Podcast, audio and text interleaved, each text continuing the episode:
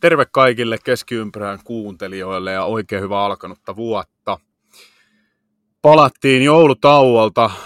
Taisi olla verkkolehtijutussa maininta, että oltaisiin äänitetty vielä tuossa joulun välipäivinä, mutta se ei valitettavasti toteutunut. Pahoittelut siitä kaikille kuuntelijoille, jotka meidän jaksoa odotti vesikielellä.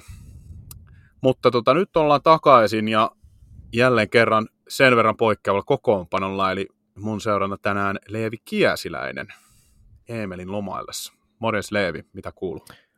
Moro moro, ihan hyvää kuuluu. Uh, trendiin kutsuen, niin hieman tukka pystyssä on tässä paikalla. Uh, pääfokus menee itsellä tällä hetkellä tuohon SM-liigaan, mutta kyllä mulla tippoi tota NHLäkin tulee tässä koko ajan seurautuu tässä sivulla, sivussa, niin koitan pysyä semmoisessa tota tahdissa, että ihan totaalisesti en olaa itseäni tänään, mutta uh, kiitos kutsusta. Nätti jälleen kerran tulla äänäristäkin välillä puhuun tänne.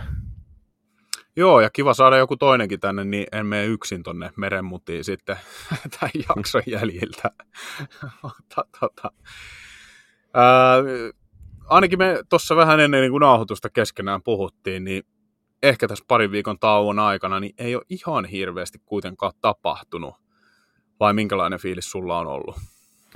No joo, ei kauheasti. Et siellä on tämmöistä pientä hommaa, jotain Bacheloretin palaamista kaukaloon tai hänen kautensa myöhäistä alkuun Tolvasen sata pinnaa ja tällaista, mutta kun totuttiin tuossa NHL alkukaudesta siihen, että koko ajan ammutaan niin kenttätykistöllä ja katsotaan vaan, että ympärillä paukkuu pahoittelut tota, armeijan vertauksesta, mutta oli ensimmäinen, mikä tuli mieleen, kun tipahteli semmoisia uutispommeja. Mutta nyt se on vähän rauhoittunut, on ehkä tämmöinen niin kuin kauden puoliväliä, kun lähennytään, niin tämmöinen ehkä vähän tyynempi ajanjakso meneillään, että nyt ei tällä hetkellä oikein muuta kuin pelata. Niin, tämä on varmaan semmoinen suvantovaihe vähän tässä kaudessa, että joillain pelikin on vähän semmoisessa tietynlaisessa suvantovaiheessa joukkueella ja hakee sitä, niin mennään näin, mutta tota, itse ainakin on noin muuten tauojäljiltä virtaa täynnä, niin tota, eiköhän se tästä lähde sitten myös tuolla sarjan puolella toivon mukaan taas uuden vuoden rakettia lailla räiskymään, niin saadaan enemmän, enemmän tota sisältöä meidänkin ohjelmaan, mutta tänään vähän en, ehkä tämän rauhallisemman jakson myötä, niin pystytään sitten taas tarttumaan tuohon syyskauteen tarkemmin ja niputetaan vähän sitä. Eli katsotaan sieltä, että ne joukkueet, joita me on pidetty syyskauden yllättäjinä sekä sitten pettymyksinä ja sitten myös pelaajista samat, eli, eli ketkä pelaajat on yllättänyt meidät positiivisesti ja ketkä sitten taas negatiivisessa mielessä ja sitten vielä suomalaispelaajat erikseen ja tehdään tämmöinen välitilin päätös tässä kohtaa myös, eli keille jaettaisiin nämä runkosarjan palkinnot syyskauden otteiden perusteella. Mutta lähdetään liikkeelle lyhyesti uutisosiolla. Niin täällä nyt on tietysti uutisia enemmänkin ollut tässä nyt muutaman viikon aikana, mutta ehkä se kaikista merkittävin, joka ainakin omaan sisämään osunut, niin oli tämä Steve Steyosin nimittäminen vakituiseksi GMX ottava senatorsiin, eli pesti vakinaistettiin, niin heille tuli jatkuvuutta nyt tätä myötä. Mitä mietteitä herätti Sussa Leevi, kun kuulit? No mä en yllättynyt ihan kauheasti, että tällä hetkellä nyt ei ole mitään semmoisia hirveän niin kuin vapaina GMinä tai työttöminä GMinä tällä hetkellä mitään semmoisia ihan niin kuin pommin varmoja, että toi kaveri on pakko napata, niin valittiin tämmöinen turvallinen vaihtoehto tällä kertaa. Mun mielestä se on Senatorsiin ihan hyvä. Ei tässä loppujen lopuksi kuitenkaan heilläkään mikään hoppu ole tämän heidän projektin kanssa. Et valtaosalla runkopelaajista on edelleen paljon vielä hyvin pelivuosi jäljellä, niin ihan fiksu valinta mun mielestä, vaikka ei ollutkaan mikään semmoinen räiskyvä ja tämmöinen niin kuin ilotulitusvalinta, että nyt lähdetään kääntämään kurssia 90 asteen terävyydellä ja sitten painetaan suoraan päätyön saakka. Mun mielestä ihan hyvä valinta. Aika tyypillinen ainakin, joo. Tämä, että että monesti kun väliaikainen GM nimitetään, niin sitten se pesti helposti vakinaistetaan ja hänkin oli ollut apulais gm jo, niin sitten useinhan näistä apulais GMistä nostetaan aina jossain kohtaa se G, uudeksi GMX sitten, kun tarvitsee, niin henkilöitä, että aika odotettu nimitys. Ja vielä tätä valmennus, uutta valmentajaa taustaa vastenkin, että siellä taisi olla yhteistä historiaa heillä. Mutta sitten tässä muuten niin tämmöisiä kohokohtia, joita tässä nyt muutaman viikon aikana edellisnauhoituskerrasta on tapahtunut, niin siellä Marc-André Fleury sai tuhat ottelua täyteen ja saavutti sen neljäntenä maalivahtina koko liigan historiassa. Eli kertoo, kuinka harvinainen temppu tai siis rajapyykki maalivahdille tämä on. Joo, veskari pelaaminen on siitä, tota, tai toi maalivahti on pelipaikkana siitä ilkeä, että se on aika rankka, rankka paikka ja siinä, jos sä tuhat peliä pystyt kerryttämään, niin se kertoo sen lisäksi, että sulla on käynyt aika hyvä tuuri ensinnäkin lonkkien ja nivelien kanssa, niin se, että tota, oot pystynyt muuten pitää itse kunnossa ja sitten pystynyt pitää sen suoritustason taas asena, että tota, Veskari on kuitenkin, niin kuin tiedetään, niin siellä ei ihan hirveästi pysty virheitä tekemään, että ne kostautuu aika nopeasti, niin se, että sä pystyt tuhat tai tuhannen ottelun ajan pitämään semmoisen tason, että edelleen pelaat NHL ja pystyt tonkin ikäisenä siellä vielä vääntämään ihan relevanttia jääkiekkoa, niin ehdottomasti hatunnosto täältä Fleurille. Joo, nämä muut maalivahdit, jotka tähän rajapyykkiin on päässyt, niin on Martin Bröder, hänellä 1266 ottelua, Roberto Luongo 1044 ottelua, Patrick Roy 1029 ottelua. Aika legendaarisia nimiä myös nämä edellä olevat, vielä edellä olevat entiset maalivahdit, että aikamoiseen seuraan pääsee, ja kyllähän Flöritäkin tietysti merittejä löytyy. Että on sillä tavalla ehkä arvoisessaan seurassa. Joo, hän on tota... No, en mä tiedä, onko Flörille nyt sitten vähän tämmöistä, niinku, että, että pelaillaan nyt sitten vaan loppuura pois, koska hän on kannunsa nostanut jo ja tietää varmasti itsekin sen, että ellei käy sitten jotain oikeasti niinku tosi onnekasta, niin välttämättä nyt ei missään contenderijoukkueesta pelailla enää loppuuran aikana, mutta mistä sitä ikinä tietää. Veikkaat sä, että, että Flurry vaan jatkaa pelaamista niin kauan, kunnes hänet pakolla veivataan pois, kun hän haluaa kasvattaa tuota pelimäärää, vai meinaako se heittää semmoisen huipulla lopettamisen? Mitä, mitä sä veikkaat? On hyvä kysymys. Hyvä kysymys toi. 39 vuotta hänellä kuitenkin ikää. Uh, siis hän on kuitenkin ihan kelpo maalivahti. Tällä kaudella nyt Minnesota on ollut vähän vaikeuksia. Mä sanoisin, että no, mä luulen, että Flörillä on pelihaluja, että kyllä mä luulen, että hän haluaisi vielä ensi kauden jatkaa ainakin, mm. mutta on sitten siinä ja tässä, että saisiko sopimuksen vielä. Ne. Kai se, Mä, kai se mm. nyt siis jos se, niin kuin, jos se suostuu ottaa ihan mitä tahansa vastaan, niin kai se nyt saa. Eikö se, mm. tämähän pelaa aika halvalla lapulla tälläkin hetkellä, että rahat, rahat on tehty niin sanotusti jo. No rahat on tehty joo. Tietysti olisi tosi surullista, jos tämä nyt päättyy niin, että hänellä on pelihaluja, mutta no. ei saa sopimusta ja sitten joutuu lopettamaan.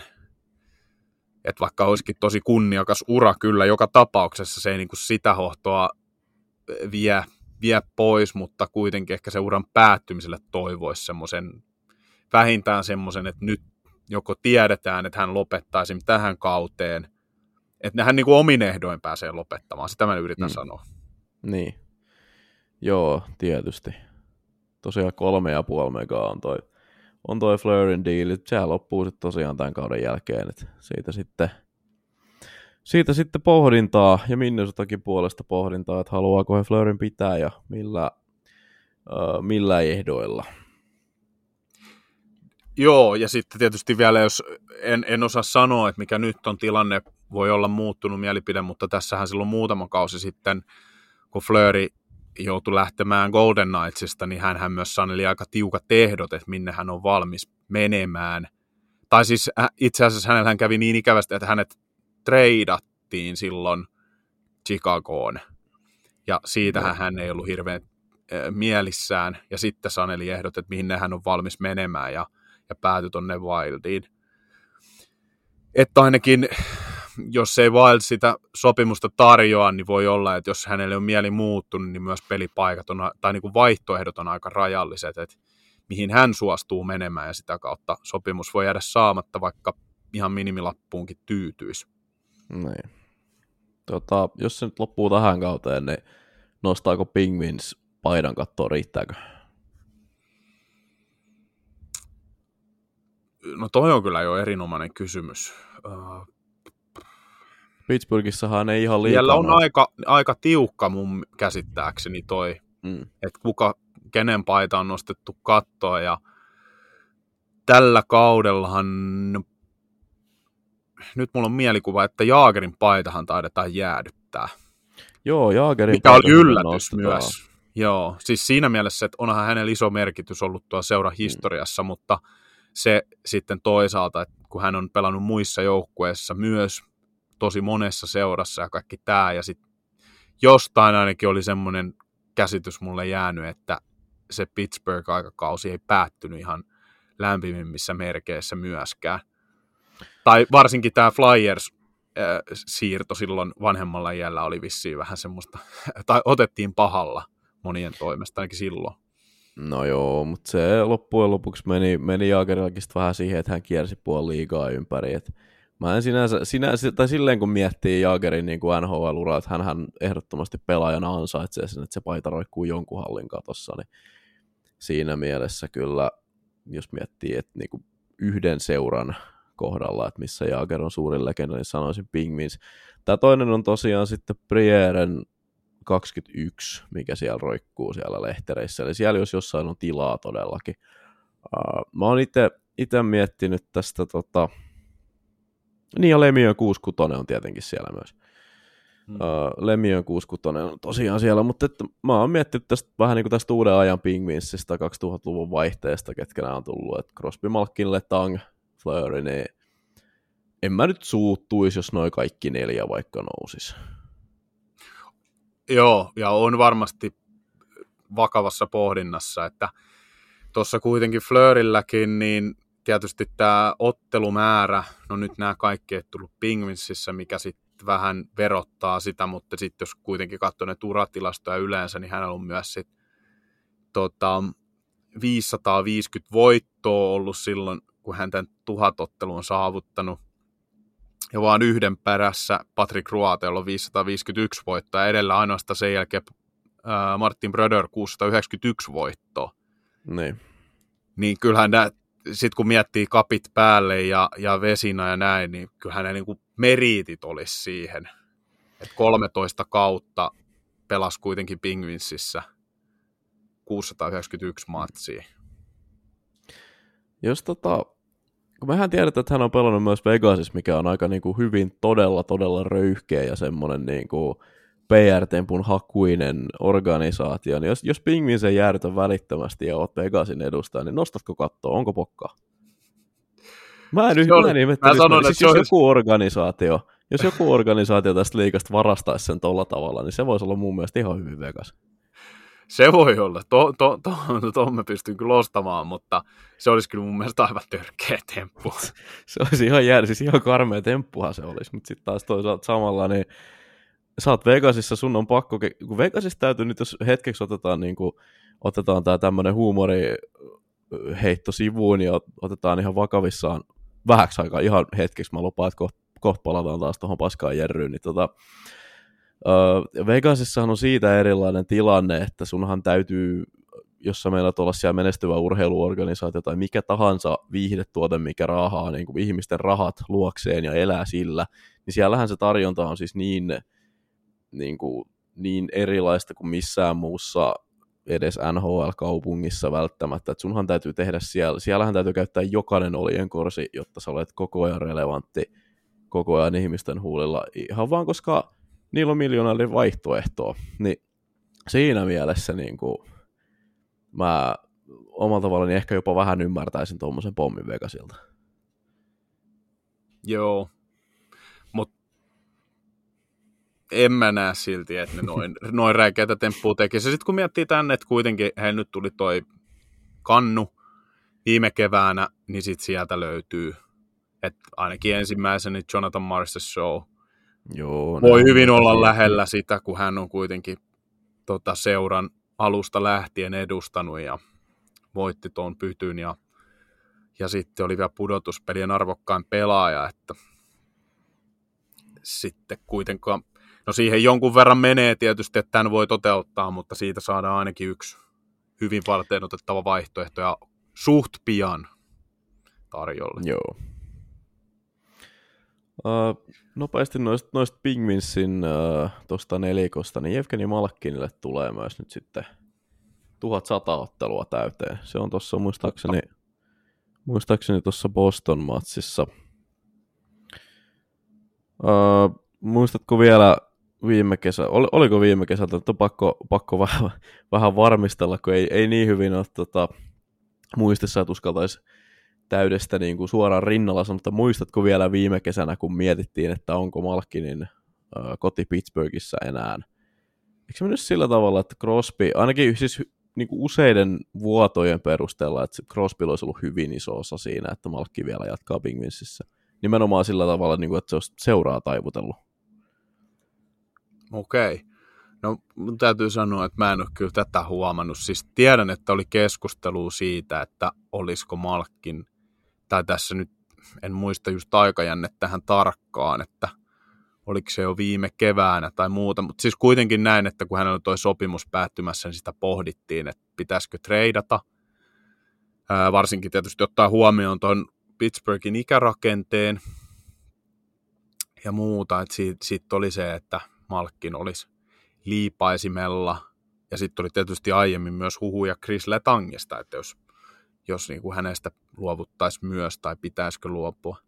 Niin. Mutta en kyllä osaa tohon ottaa kantaa, en muista, tota, että onko sitä jouduttu, niin onko Crosby joutunut taivuttelemaan sitten tosiaan, että on, on saatu Malkkin pidettyä Pingvississä. Joo, tota, siinähän kesti tosi kauan, kauan siinä sopimusneuvottelussa, ja niin kuin sanoit, toi ikärakenne, niin eihän siinä mitään järkeä ollut, vaikka Malkki nyt on ihan hyvin tehnytkin pisteitä jälleen tällä kaudella. Mutta tota, täällä mä nyt katselen tuonne vuoden taakse kesään 22, niin täällä on aika paljonkin just tämmöistä tota, puolueettomien medioiden juttua, että Malkin devastated by slow pace of new contract talks ja tällaista vastaavaa, että uh, Joo. vahvasti vaikuttaa nyt ainakin näiden perusteella siltä, että Malkkini ei alun perin oltu suunniteltu osaksi Penguinsin vaikka nyt tätä kautta. Tai tietty kesällä 22, niin sehän menee sitten tietenkin viime kauden, viime kauden Niin, puolelle. toissa, jo. toissa kesää, joo. joo. Joo. Mutta aika, sitten taas toisaalta aika melkoisen jatkopahvin kyllä sitten ruuvasivat, jos peilataan niin kuin siihen, että aluksi eivät halunneet sainata ollenkaan. Että tota, en mä tiedä, onko se sitten, jos, jos otetaan tämmöinen narratiivi, että hei, jos Malkkini halunnut, niin kertoo Sidney Crosbyn vallasta tuossa jotakin, jos tota, Crosby on saanut seuran tekee sitten kuusivuotisen pahvin siihen vielä vai mitäs, vai oliko, oliko se nyt kuusi vai neljä vuotta? Mulla menee, mulla menee ihan sekaisin nämä. Katsotaan nopeasti. Uh, Malkkinin kyllä diili. pitkälle.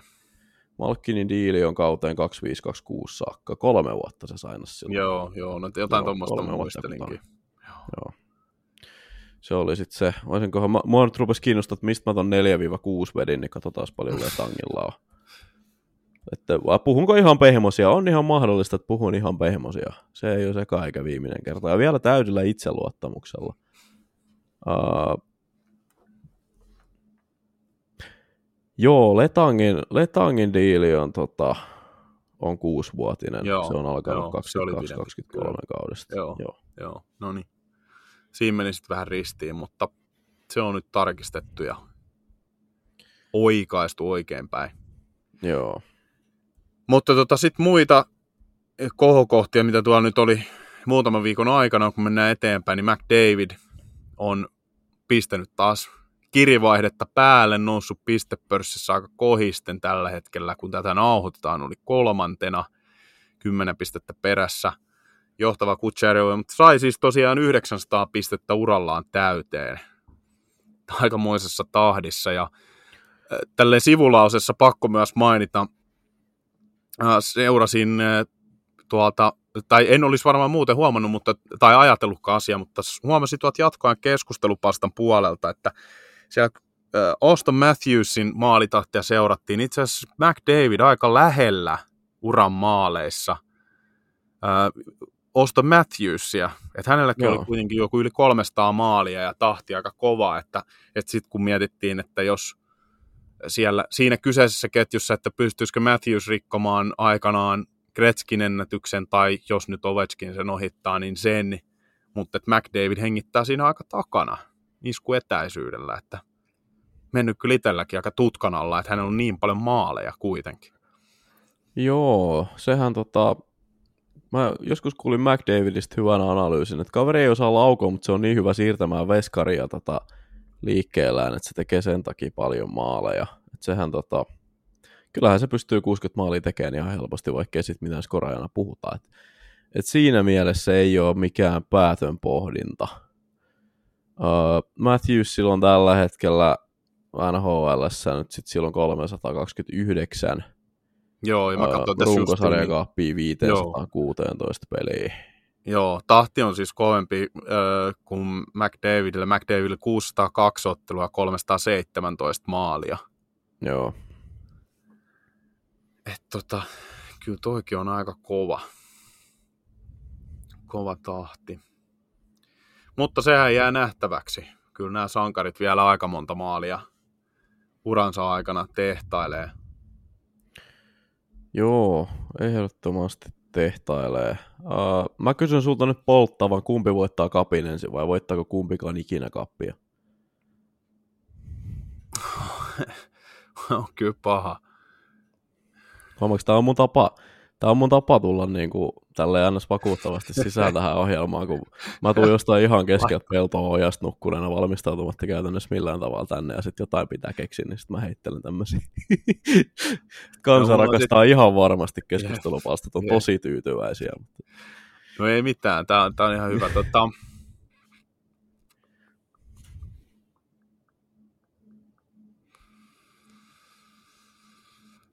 No mä hei, mun, mun veikkaus on, että kumpikaan ei tule voittamaan. Tämä on nyt tämmöisen villikortti, että kumpikaan ei voita, niin kumpikaan ei tee sitä toista enemmän. Joo. Se on tota... Eletään mielenkiintoisia aikoja, nimittäin mä voisin kuvitella, että toi sun kumpikaan ei voita perustuu siis palkkakattorakenteisiin, niin sehän voi olla, että ne tota, pyörähtää sitten aivan päälaelleen seuraavan muutaman vuoden sisällä. Mielenkiintoista nähdä.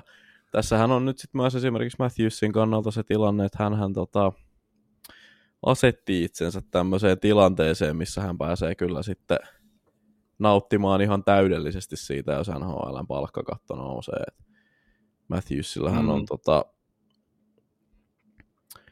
hetkinen, 2728 vuoteen saakka, saakka on toi hänen 13 megan diilinsä, mikä siis ensi kaudesta lähtee. Ja tota, siinä kohtaa sitten, jos nyt heitetään hatusta, että NHL palkkakatto on noussut, vaikka puhuttiin siitä 14 miljoonan noususta arviolta noin seuraavan parin vuoden aikana, että osa kohtaa, jos nyt heitän hatusta, että se on vaikka parikymppiä, niin tota, ei tämä niinku millään halvalla diilillä tule kertaakaan kyllä urallaan pelaamaan tämä poika.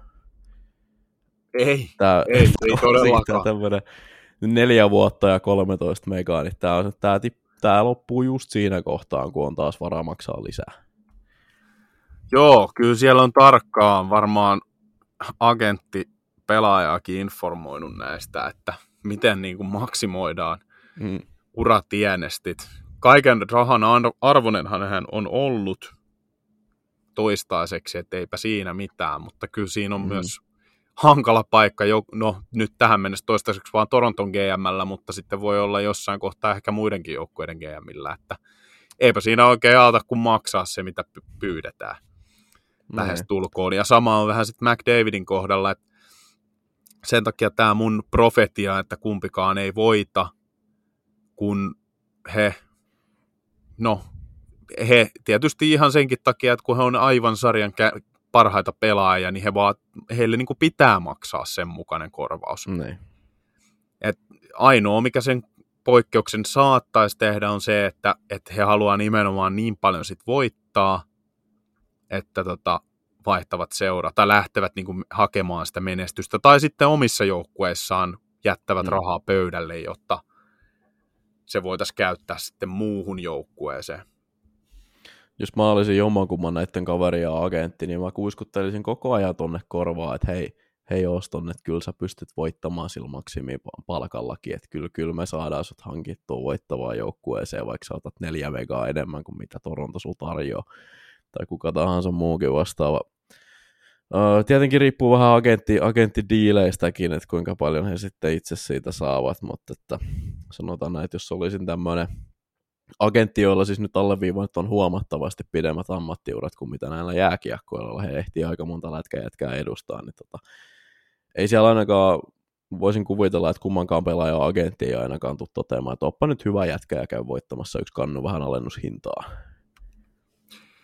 No ei varmasti joo, ja, ja sitten taas jos ajattelee heidän näkökulmaa, siis agenttien näkökulmaa, niin tämä on aina heille eräänlainen työnäyttö.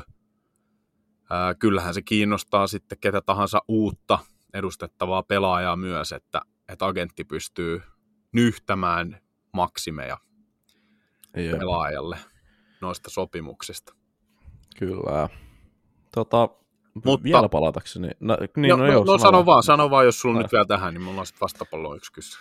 Uh, tota, puhuttiin vielä tuosta Pingvinsin isosta nelikosta, niin otetaan nyt se viimeinenkin sieltä, eli Crosby. 2425 on hänen viimeinen sopimusvuotensa, niin tota, uh, kun me nyt tiedetään Pingvinsin tilanne, että siellä se joukkue, sieltä loppuu ikävuodet yksinkertaisesti kesken, ja Pingvinshän pelaa siis hyvää lätkää, mutta he ei pysty tällä hetkellä niin kuin, tavallaan, he työntää korttia koneeseen jatkuvasti, mutta ei saa seteleitä vedettyä sieltä ulos, ja tarkoitan nyt seteleillä nimenomaan voittoja. Niin tota, miten toi Crosby sitten, mitä, mitä se miettii vuoden 2425 jälkeen, koska tätä 8,7 megan unelmasopparia, mikä on siis pelinumeron mukaan määrittynyt, niin sitähän on tosiaan vaan sitten tämä kausi ja ensi kausi jäljellä. Mm. Sekin on kyllä mielenkiintoinen, mutta mun fiilis on se, että, että no hän, hänhän pelaa edelleen korkealla tasolla. Mm. Että sillä tavalla hänestä saa vielä paljon. Ja sitten toisaalta kaikki se, mitä on puhuttu Crospista koko uran ajan, että hän on niin, niin, niin kuin jääkiekossa kiinni Eli siis se on hänelle niin kuin elämä ja henki kokonaan. Ne. Niin mä luulen, että hän on tämmöinen tapaus kanssa, joka pelaa niin kauan, kuin itse kokee, että pystyy antamaan joukkueelle.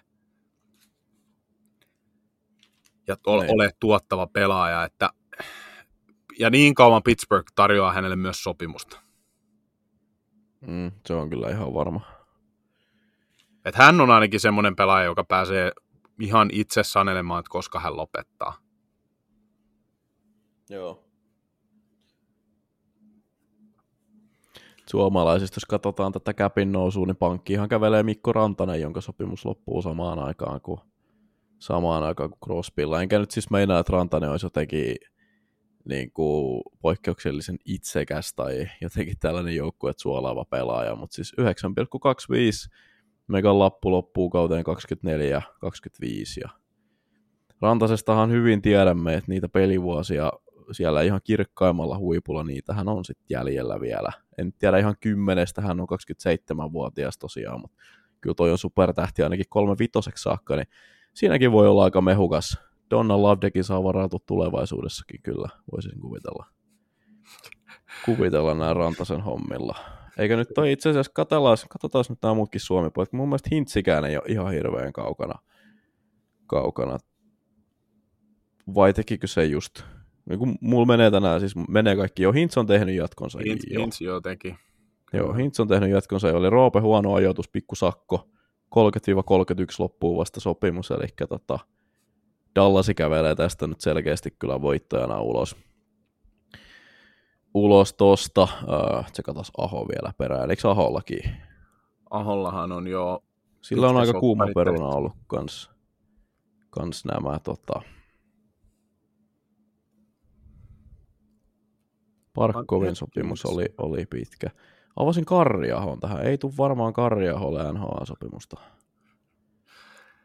Uh, katsotaan sitä jahotusta. Täälläkin on kunnolla jo, oliko se? No, Joo, ei. Niin. Siis Rantasella on mahdollisuus kävellä nyt pankkiin. Muut Joo. Suomi-pojat on, on pilannut. Ahonkin sopimus loppuu kolmas, äh, mitä, 2032 vastaan, se pelaa alle kympin lapulla. Että toihan on ihan nappikauppaa sit siinä vaiheessa. Siinä vaiheessa toi Ahon lappu. Jep. Mut joo.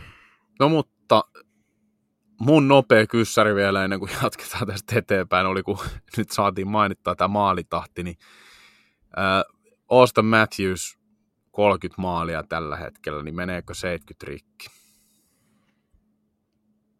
Mm, hyvä kysymys. Um,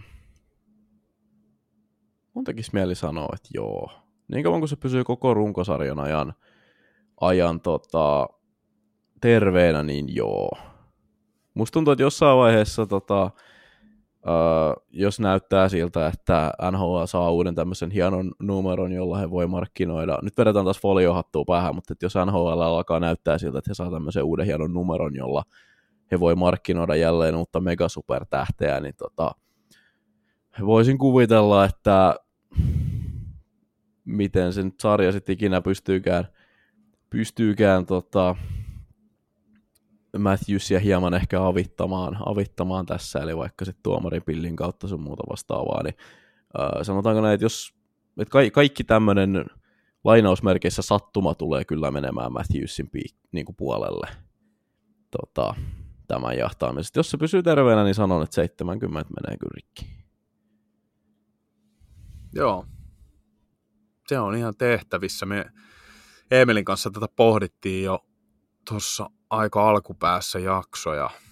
Jos nyt aika, aika ei tee tepposia ja on aikajana ihan vinoutunut itsellä, mutta aiemmissa jaksoissa kuitenkin sitä mietittiin ja en kyllä muista mitä silloin vastasin, mutta lähelle tulee menemään, mutta mä yhä edelleen uskon, että ei mene kyllä 70 rikki.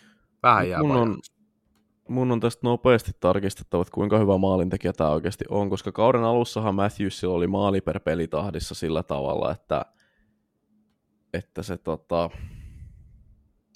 paino odottamaan vielä huomattavasti enemmän kuin mitä häkkeen, mutta nyt se on kiilannut odottamasta yli. Silloin 35 peliin, tota, katsotaan onko tämä tasaviisikoin vai kaikki kaikki, tämä on kaikissa, kaikissa tilanteissa ylivoimat, alivoimat, tasaviisikot sun muut vastaavat, niin 24,4 häkkiä ja 30 on tällä hetkellä repussa. Uh, jos on kuuntelijoissa ihmisiä, jotka ei seuraa sitä, miten noin maali odottamot yleensä käyttäytyy suhteessa häkkeihin, niin mä voisin sanoa, että tuossa voisi muutama vielä, muutama maali vielä olla lisääkin. Yleensä parinkymmenen maalin odottamaa tulee 30 maalia, jos sä oot niin oikeasti semmoinen eliitti, eliitti, eliitti maalintekijä, niin kuin toi nyt on. Mm. Uh, kyllä, kyllä, kyllä tekisi mieli sanoa ja sanonkin, että tekee yli 70. Saattaa ehkä jäädä siihen 70, mutta tota, joo. Siinä kohtaan, kun sillä alkaa olla 50-60, niin eihän se syötä enää kenellekään. Ei syötä, ei varmana syötä kenellekään. Siis niin, ja, ja, ja kohtaa, sitten tietysti niin. se, että kenttäkaverit pelaa hänelle kaikki Jep. paikat. Vähän niin kuin tämä Jep. vuosien takaa Jamie Bennin runkosarjavoitto, jossa tiedettiin, että kuinka paljon hänen pitää saada, ja sitten kyllä syöteltiin niin kauan, että saadaan hänelle lisää pisteitä. Ja onnistu. Kyllä. NHLn maali odottamaan tilaston kolmantena tällä hetkellä Joel Eriksson Eek. Tuliko yllärinä? No kyllä. Tämä on Manipakin tilasto sitten, että jos, mä en tiedä, laskeeko ne kaikki ihan samalla tavalla tätä. Se voi mm. olla, että joku, joku sivusta sanoo eri lailla, mutta Manipakin mukaan se on Joel Eriksson Eek. Ja sitten niin kuin puhuttiin siitä, että Pingvins pelaa hyvää lätkää, mutta ne ei oikein saa niin kuin sitä tulosta sieltä irti, niin top 10 löytyy myös kaksi Pingvinsin pelaajaa. Täällä on Jake Kentsel, joka on koko sarjan toisena tällä hetkellä. Okay. Ja tässä nyt, tässä itse asiassa tulee tosi hyvin demonstroitu. Kentselkin on siis hyvä maalintekijä. Hän, hän profiloituu maalintekijänä, vaikka tota, tällä hetkellä enemmän syöttöjä onkin. Mutta siis juurikin tämä, että uh, Matthews ja Kentselin odottamassa on tasan kolme häkkiä eroa tässä Manipakin odottamassa. Eli 24,4 on Matthewsilla, 21,4 on Kentselillä ja tuossa 13 maalieroa. Niin se tota, vielä niin kuin demonstroi tota, mitä sanoin tuossa äsken, että eliittimaalintekijät kyllä paukuttaa yleensä ton odottaman yli aika reippaasti. Joo, kyllä.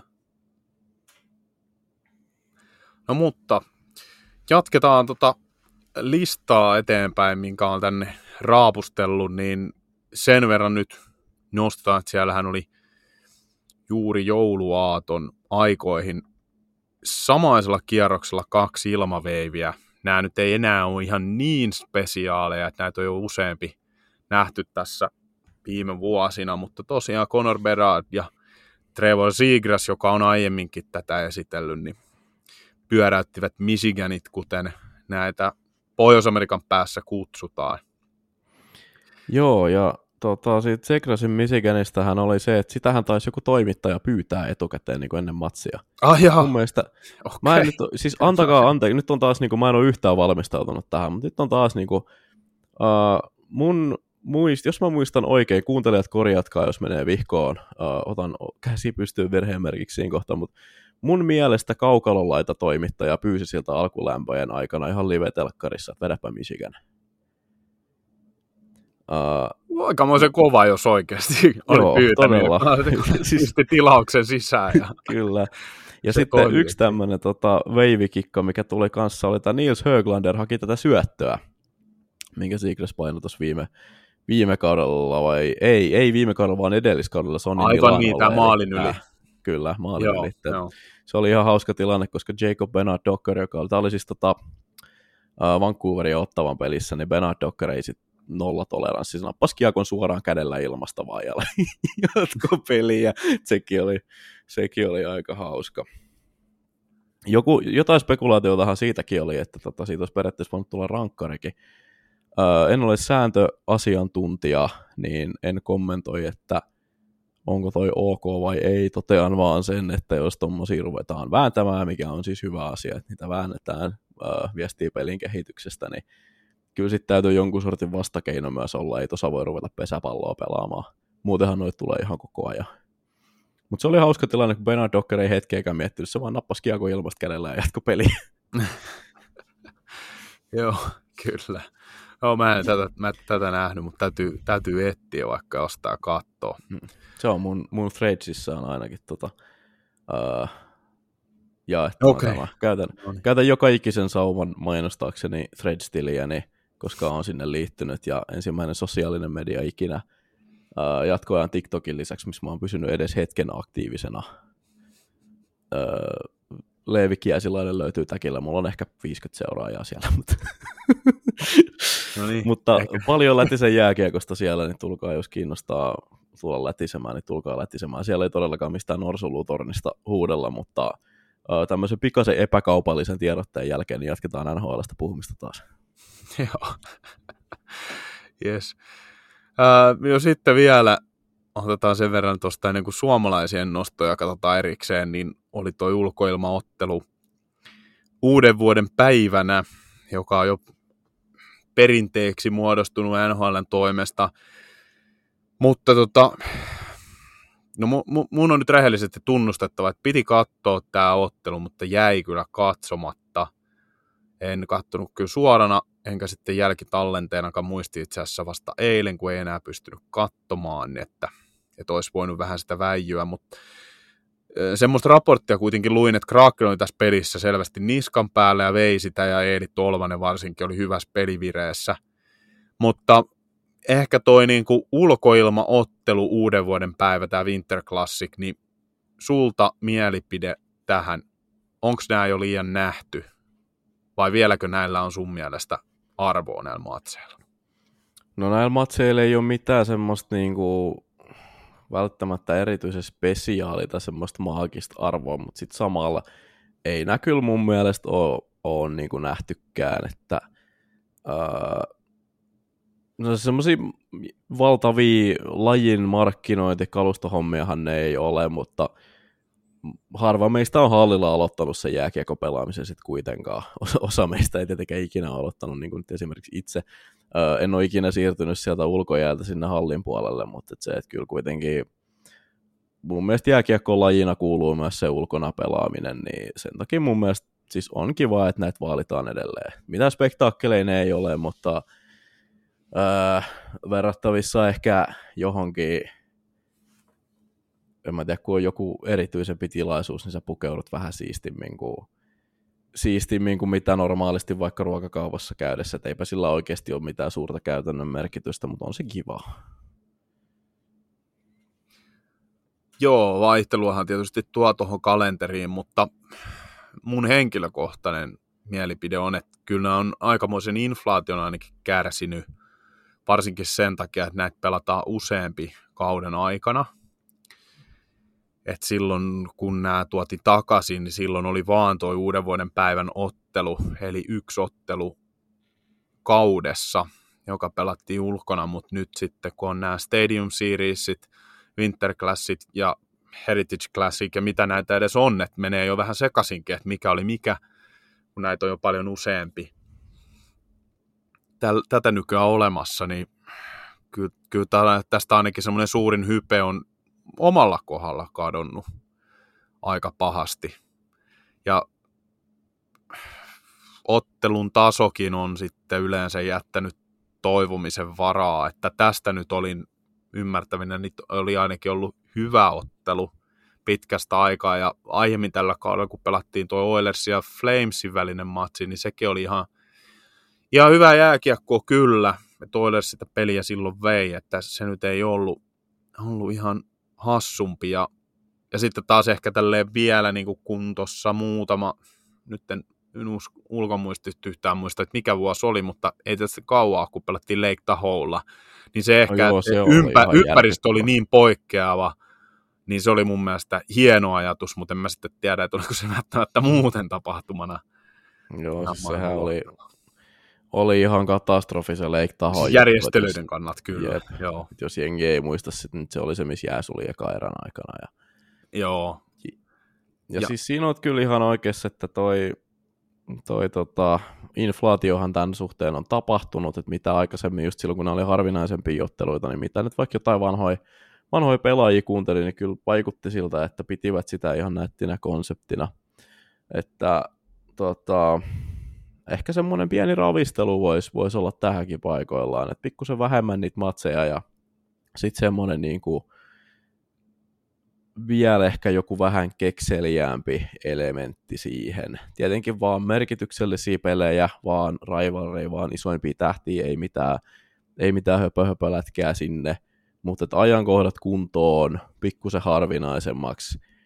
Ja sitten joku semmoinen, semmoinen elementti sen ulkoilman lisäksi, mitä sä et niinku muuten nhl näe. Koska se, siis näissä on sekin, että varsinkin jos toi keli on vähän tommonen heikko, niin vaikkei se mm. suoraan pilaisi sitä koko hommaa, niin aika moni myös tuntuu puhuvan siitä, että se on hyvin erilaista se jääkin. Se on paljon hitaampaa noin niin kuin muutenkin se jääkiekon pelaaminen, ja sehän tota, vie sitten taas NHLltä pois sitä about suurinta, suurinta vetonaulaa, mikä siellä yleisesti on, eli se nopeus ja se taito, ja nimenomaan se taito siinä vauhdissa. Niin joku ehkä sitten vielä semmoinen, niin kuin, mikä tuo semmoista uniikkiutta siihen tapahtumaan, niin sitten toivoisi ehkä pompata jälleen semmoiseksi niin merkittäväksi.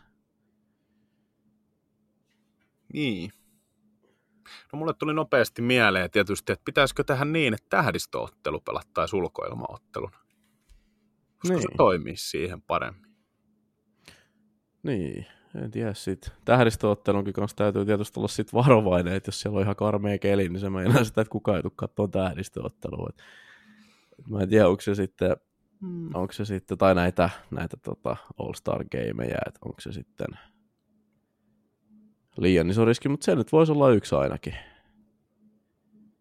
Et siinä voisi tavallaan yhdistää, yhdistää kaksi tämmöistä niin kuin perinteistä öö, tämmöistä kauden tai keskikauden huippua, mitkä on vähän menettänyt arvoa, niin ne voisi laittaa yhteen. Niin. niin. Niin, ja sitten kun siinä ei kuitenkaan se pelin taso on muutenkin semmoista hassuttelua ja tälleen, niin, niin se ei sitä ainakaan vaikuttaisi tai se ei olisi niin merkittävää, että sit se pelin taso kärsii siitä yhtä rajusti, että sitten se olisi nimenomaan viihdettä koko rahan edestä, puitteet, sitten tietysti pelaajat, kaikki tämä. Että ainoa, no, harmi, ainoa harmi siinä olisi vaan, että jos järjestetään, niin kuin mä oon usein ollut, baseball-stadionit tai sitten joku amerikkalaisen jalkapallon stadion, niin sit siinä ei vaan pääse oikein kovin lähelle pelaajia. Se kärsii. Mm. Siinähän olisi, olisi tyyliä, jos se olisi semmoinen ihan oikeasti semmoinen niin kuin, siis oikea järven järven jää. Totta kai se on niin iso turvallisuusriski, että sitä ei voi tehdä, älkääkä nyt Juman kautta oikeasti laittako mihinkään järven jäälle, kun kaikki Gary sun muut vastaavat nyt kuuntelee keskiympyrää. niin totean täällä, että, et, mutta et heräs vaan tommonen, heräs tommonen, että se olisi, se olisi tämmöinen utopistinen unelma, oikeasti sitä ei kannata tietenkään lähteä toteuttamaan, koska se on todella iso riski niin ihmisille kuin sitten Öö, vaikka nyt sitten sille itse järvelle, joten ei lähdetä tekemään sitä, mutta kävi nopeasti mielessä. No se olisi todellinen paluu ainakin juurille, että siinä olisi Heritage Classicia kerrokseen kyllä. Mutta tässä oli sen verran tuosta näin vielä tästä ulkoilmaottelusta, että tässä oli yksi yksittäinen tilanne, joka pisti silmään, eli Alex Pietrangelon aikamoinen kirvesisku mailalla, eli tämmöinen, ei nyt, siinä ei tilanteessa ei onneksi käynyt mitään, mutta yritti selvästi niin kuin huitasta aikamoisella voimalla Krakenin pelaaja. Mailakin meni poikki ton iskun seurauksena, mutta tästä tietysti kun ei mitään tapahtunut, niin en ainakaan nähnyt, että olisi viety mihinkään kurinpidon käsittelyyn ja että siitä olisi pelikielon uhkaa, mutta joku toimittaja sen oli nostanut ja tai itse asiassa nyt on pakko sanoa, että en ole varma, oliko toimittaja näin sen nimittäin Twitterissä. Oletan, että oli ehkä toimittaja, joka siihen oli puuttunut, mutta kuitenkin tämä kommentti oli vähän siihen suuntaan, että, että eikö tämmöisestä yrityksestäkin voisi antaa pelikieltoa. Ja... Ootko nähnyt tuota videoa tapauksesta, Leevi? On, on nähnyt videon tapauksesta. Se löytyy Googlesta hyvin nopeasti, kun tai jostain Twittereistä tai muista vastaavista, kun laittaa Alex Pietrangelo slash, toki sitten sieltä tulee myös näitä, mitä se on painanut, painanut muun muassa sitten niin Leon Raisaittelille. Niin, mutta tota, joo. Niin. Mutta siis joo, kyllä mun puolesta voisi antaa, antaa ihan, tota, ihan yrityksestäkin, että eihän tossa niinku nyt taas sitten jos mietitään, että miten toi liittyy peliin millään tavalla, niin eipä siinä nyt kiekko näkynyt kauhean lähellä, eikä siinä nyt niin kuin, se kaveri ei ollut mitenkään niin kuin, erityisen ö, vaarallisessa maalintekotilanteessa tai mitään tämmöistä vastaavaa, vaan siis se ei seiso siinä ja Pietrangelo sitä huita sitten. Siis vahingoittamisyritys ja mun mielestä niin kuin, pelaajaturvallisuuden tai tämän Department of Player Safetyin öö, nimessäkin lukee, että pelaajan turvallisuudesta pitäisi huolehtia, niin silloinhan näistä pitäisi tietenkin lähettää viesti, että tämä ei ole ok. Öö, mä tässä nyt tongin, tongin tätä, että, että löydänkö itsekään mitään, minkään sortin pelikieltoa, eikä täältä tule mitään muuta kuin tämä Drysaitl, Drysaitl-keissi. Öö, Tuossa niin, oli, niin. niin. Sano vaan loppuun, jos oli kesken. Joo. Niin siis tota, en yllättynyt varsinaisesti siitä, että tästä ei mitään tullut, mutta tota, olisi voinut kyllä antaa. Se, joo, se ei yllätä ollenkaan, että ettei tätä ole tavallaan sen kummemmin noterattu eikä ole tulossa mitään, mutta kyllä tästä nyt vähintään ne aiemmin naurettavaksi tuomitut 5000 dollarin maksimisakot vähintään voisi, vai 10 tonni, kun se nyt oli. Niin se on 5 kiloa, se on se. Joo, 5 tonnia, näin mä muistelin kanssa, niin kyllä tästä nyt ne voisi vähintään edes mätkästä. Joo. Et, et vähän niin kuin heräteltäisiin sitä, että ei tämä nyt ihan mitä tahansa saa tapahtua, vaikka tässä ei nyt onneksi mitään käynyt kenellekään. Joo, ja siis toihan on toi huitasu, tota, niin toihan on siis semmoinen, että tuossa voi, kun sä mailalla huitaset noin kovaa, niin kyllähän sä voit, sä voit murtaa tuossa kaverilta sormen, tai sä voit murtaa siltä käden, tai ihan niin kuin, siis mitä tahansa muutakin. Tässä on hyvä, tota, hyvä itse asiassa kuva, kun mulla on, tota, tai tämä on pysäytetty hyvään kohtaan, kun siis Pietrangelo on niin kuin hyvä, ettei tuolla ihan suoraan pään yläpuolella toi maila. Että Joo, ei siis siis todellakaan ole mikään semmoinen pikkusysäys, jos joku ei ole tätä nähnyt, vaan tämä on ihan kunnon lyö, niin kuin lyönti. Ää, niin siis siellä käytetään, mä oon teipistä teippiponinkin puolella todennut kaikkiin tämmöisiin niin kuin poikkarinaamaan tai luistimin potku tai jotain muuta vastaavaa, että siinä käytetään työvälinettä vahingoittamista, tai siinä käytetään työvälinettä niin kuin vahingontekovälineenä, ja se ei ole tietenkään sen oikea tarkoitus, niin kyllä siitä voisi. Tässähän on kysytty tota, tämä twiitti, mikä mulla on tässä, tässä edessäni, niin, niin tota, hetkinen, nyt mä klikkasin, klikkasin ihan muualle, mutta tämä on siis tämmöinen kuin World Hockey Reports, joka on tähän tarttunut ainakin tässä mun ruudulla. Niin tota, tässä niinku kysytään, kysytään, että missä kohtaa NHL antaa Pietrangelolle niinku viisi peliä ihan tarkoituksen niinku siitä, että satuttaa mm-hmm. tarkoituksella. Tossahan toi lyö siis niinku, sehän lyö siis polveen ton mailan kanssa silleen, että se Joo. hakee salosta saakka vauhtia ja painaa sen tohon. Että tota, siis i... niin, ei, ei tossa niinku mitään, siis mä, mä en pahoittaisi mieltäni ollenkaan, jos toi vitonen tulisi. Eihän se tietenkään tuu, mutta niin. No se nyt olisi vähimmäisvaatimus mun mielestä. Sakot, niin. eli ainakin keskiympyrä antaa sakot. keskiympyrä lähettää Sormen heristelyt Alex Pietrangelolle. Kyllä, keskiympyrä lähettää lasku. Näin nimenomaan. Kiitos siirrä tilisiirtolla tälle Joo. Yep. Mutta tota, nopeat suomalaishuomiot vielä tältä samalta ajalta, niin kun tässä nyt mainittiin tuosta ulkoilmaottelusta, niin Eeli Tolvanen oli siinä vireessä ja sai sata pistettä ta- täyteen tässä. Ja toinen, joka pääsi urallaan tämmöisen pisterajapyykkiin, oli Sebastian Aho, joka on sitten ollut aivan ilmiliäkeissä viime aikoina. Että 500 pistettä tuli täyteen, teki kolmessa pelissä 11 pistettä, joista kahdessa pelissä perätysten oli silloin neljä pistettä. Ja tota, tätähän ei ollut tapahtunut. Oliko niin, että 2000-luvulla ei ollut ollenkaan tapahtunut sitä, että kahdessa perättäisessä matsissa joku tekisi neljä pistettä. Että se oli edellisen kerran se Roenik ja tota 99. Mm. Mutta joka tapauksessa oli siis NHL-viikon y- ykköstähti oikeutetusti. Ja sitten Joo. kokoonpano vajauksesta kärsineessä Pittsburgh Penguinsissa, niin nyt hyvin vastuuta saanut Valtteri Puustinen, niin hän avasi maalitilinsä, teki ekan maalinsa NHLn puolella.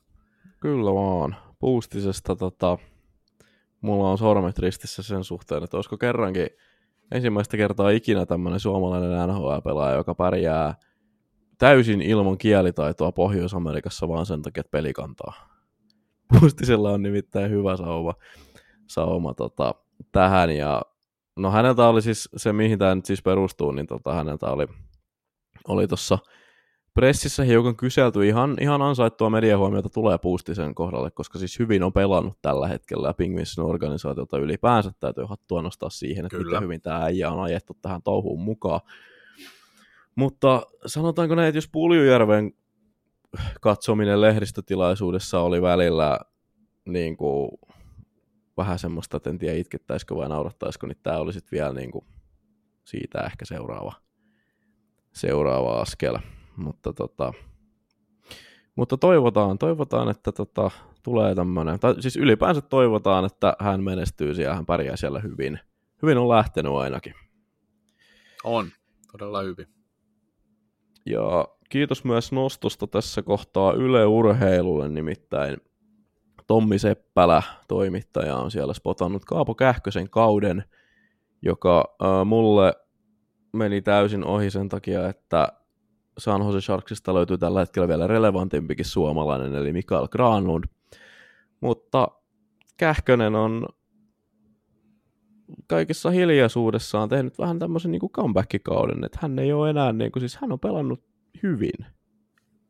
Että se on torjunut tota, tässä kun mä kattelen näitä, kattelen näitä hänen numeroitaan, niin se on torjunut, nämä on nyt sitten taas Manipakin numeroita, hän on torjunut 5,2 maalia yli odottamaan, mikä on siis hyvä kirjaus varsinkin Sharksissa, kun tota, katsoo vaikka nyt sitten Blackwoodia, jolla tämä on miinuksen puolella neljä ja puoli osumaa tämä, tämä numero, eli Kähkönen on siis ominnokkinen äh, pelastanut Sharksille viisi käytännössä pommin varmaa osumaa. Äh, mitä nyt sitten tulee näihin, näihin perus, peruslukuihin, niin ne nyt ei ole ehkä ihan kauneimmat mahdolliset, mutta sitten kun täältä tulee näitä, että tota, täällä on vaikka suorista laukauksista 95 prosenttia on napsunut kiinni ja ää, sekin on itse asiassa yli odottaman kähkösellä toki vain 0,004 prosenttia, että käytännössä, käytännössä sama, mutta siis, siis hyvää kautta pelaa Kaapo. Ja tutkan alla tällä hetkellä. Ei mikään tykkikausi, mutta tutkan alla ja erittäin piirteitä mun mielestä ainakin nähdä, koska tässä vähän mietittiin, että mahtaako toi ja mahtua koko sarjaan enää. No tätä oli just, olisin tullut, tuonutkin tosi esille, että sitä me pohdittiin myös kauden alla ennakoissa, että on vedenjakaja kausi hänellä, tai ainakin tämmöinen tosi näytön paikka, kun sopimus on katkolla, ja edellinen kausi oli aika karmea, ja sitten tosiaan tietään tuon San Joseen tilanteen, että joukkueelta sitä tukea ei tuu, kun heillä on, heillä on kuitenkin tankkausmoodi menossa ja ei ole ihan heti kurssi kääntymässä, niin Kähköselle elintärkeä kausi. Et sanoin silloin, ja nyt tietysti onneksi on menossa siihen suuntaan, että kyllähän niin kuin NHL-tason maalivahti on, kyllähän sinne sarjaan kuuluu, mutta onko hän sitten ihan ykköstähti, tai siis niin kuin ykkösmaalivahtitasoa, niin sitä ei ainakaan vielä tämän, tämän, tähän asti silloin näytöillä ole. Että yksittäisiä otteluita on pelannut hyvin silloin Minnesotassa ainakin näin ja oli, oli silloin kyllä hyvä, mutta on vähän taantunut, mutta kyllä niin kuin kakkosmaalivahdiksi pitäisi mahtua ainakin, tai sitten tämmöiseen tandemiin näkisin. Joo, äh, jos joku jäi miettimään niitä perusnumeroita, niin 3,5 maalia per peli menee siis selän taakse, mutta siihen peilaten niin tasan 90 torjuntaprosentti on kyllä aika hyvä. Että yleensä jos sulla menee kolme ja puoli häkkiä selän taakse, niin sun torjuntaprosentti on jossain ehkä kahdeksan, no tää nyt hatusta heittää, heittää mutta että semmoinen 86, 87 ehkä voisi olla. Tässä on muut kaverit, nyt esimerkiksi se Blackwood, niin 88 ja sitten on tota, melkein neljä maalia mennyt selän taakse. Kähkönen on minuuttien puolesta ollut vielä kakkosveskari. Kakkosveskari, tässähän on neljä peliä vähemmän pelannut kuin mitä Blackwood, mutta tota, selvästi kyllä parempi ollut näistä Sanhosen maalivahdeista. Jes, no mä en tohon jatka sen enempää, koska nämä nostot tulee, tai vähän niin kuin tohon jatkan sitten tuossa myöhemmin, kun mennään tonne syyskauteen ja suomalaispelaajiin, niin voidaan vielä pikkasen palata tähän – mutta tästä voidaan nyt tämmöisenä siirtymänä, kun jo tuohon viittasin, että suomalaispelaajiin mennään kohta, niin lähteä käymään ja niputtamaan tuota syyskautta yllättäjien ja pettymysten osalta, niin aloitetaan joukkueista. Eli yllättäjäjoukkueet, mitkä joukkueet on syyskauden aikana yllättänyt eniten tekemisellään, niin mitkä joukkueet löytyy sun listalta, Leevi? No, mä oon kolme nimennyt. Mä oon nimennyt Winnipeg Jetsin, sit mä oon nimennyt Nashville Predatorsin ja sit mä oon nimennyt New York Islandersin tänne. Uh, se syy, minkä takia mä olen nimennyt nämä joukkueet, on se, että mä en nähnyt yhdessäkään näistä. No, toki sieltä saattaa vielä, saattaa vielä playerien ulkopuolelle tippua, tippua näitä porukoita, mutta mä en nähnyt näissä oikeastaan yhtäkään pudotuspelijoukkuetta. Että mitä tuohon Jetsiin tulee, niin porukkahan muistaa varmasti Winnipeg Jetsin kesän. Sieltä lähti Blake Wheeler pois, uh, sieltä lähti myös sitten Pierre-Luc Dubois, lähti menemään ja uh, Conor Hellebuck ja Mark Scheifele molemmat pyysi siirtoa ulos. Ja sitten he roikku koko kesän siinä kynnyksellä, että mihin he siirtyvät, ja sitten yhtäkkiä molemmille pistettiinkin ikään ja suoritustasoon nähden, no Hellebakin suoritustaso ei voi kritisoida, mutta Scheiflille varsinkin, niin ikään ja suoritustasoon nähden tämmöiset hyvin riskialttiit diilit, ja siitä heräsi heti semmoinen vaikutelma, että tuossa on nyt vaan pari kaveria, ketkä jäi puhtaasti, puhtaasti, puhtaasti rahan takia tonne, mutta sarjataulukko näyttää meille öö, toista. He on tällä hetkellä siis lännen kolmansina tossa ja öö, aika siis kymmenen sijaa on, ei kymmenen sijaa, kun kymmenen pistettä on tuohon pudotuspeliviivaan, ja sitten kun katsoo näitä Edmontonin ja Seattlen ja St. Louis Calgary, näiden jengien kauden kokonaiskuvaa, niin Edmontonilla toki nyt hyvä putki päällä, mutta että voisin melkein tässä kohtaa jo huutaa, että Jets on playerijoukkue, vaikka todellakaan en sitä olisi osannut ennen kautta ennustaa. Mitä sitten Predatorsiin tulee, niin mä pidin tota ihan täys rebuildin jenginä. Mä ihmettelin suuresti, että minkä takia ne hankki sinne edes tuommoista vähän kompetenttia ykkössentteriä, eli, eli Ryan O'Reillya, mutta mä pidin tota ihan niinku puhtaana rebuildin joukkueena, mutta siellä pelaa siis verrattain aika, aika nuori, tai sanotaan, että ison ikäjakauman Kore pelaa verrattain aika hyvin. Se on hieman ikävää, se tarkoittaa sitä, että Joakim Kemelillä ei ole välttämättä organisaation puolesta ainakaan ihan hirveä kiire ylös, mutta muuten totta kai, muuten totta kai sitten Predators-fanien puolesta kivaa, ja New York Islanders on mulle semmoinen organisaatio, että mm, ne kamppailee vähän fysiikan lakeja vastaan mun mielestä. Siellä ei niinku pitäisi mikään niinku pelitavallisesti tai pelaajatyypillisesti tai sopimusrakenteellisesti tai välttämättä ideologisestikaan niin kuin viitata siihen, että toi joukkue pärjäisi nykypäivän jääkiekossa nykypäivän NHL, mutta, mutta siellä ne vaan porskuttaa tuossa playeripaikalla, että kuuden sijaan ne on tällä hetkellä idässä, joka on kuitenkin laatujoukkueita täynnä. Joo, niin on. Kyllä se jonkunlainen asteinen, tai sanotaan, että jonkun asteinen yllätys on ollut mullekin toi Islandersin menestys, ja ne on nyt löytänyt hyvää virettä, mutta ei silti nyt mahtunut mulla tuohon omaan listaukseen yllättäjäjoukkueesta. Oli vähän siinä kintalle, että mietinkin, mutta, mutta mulla, mä nyt itse asiassa mietittiin jakson sisältöä ja muuten, niin mä laitoin, että kolme listataan, nyt mä voin yhden jättääkin pois, koska mulla oli täällä neljäntenä Winnipeg.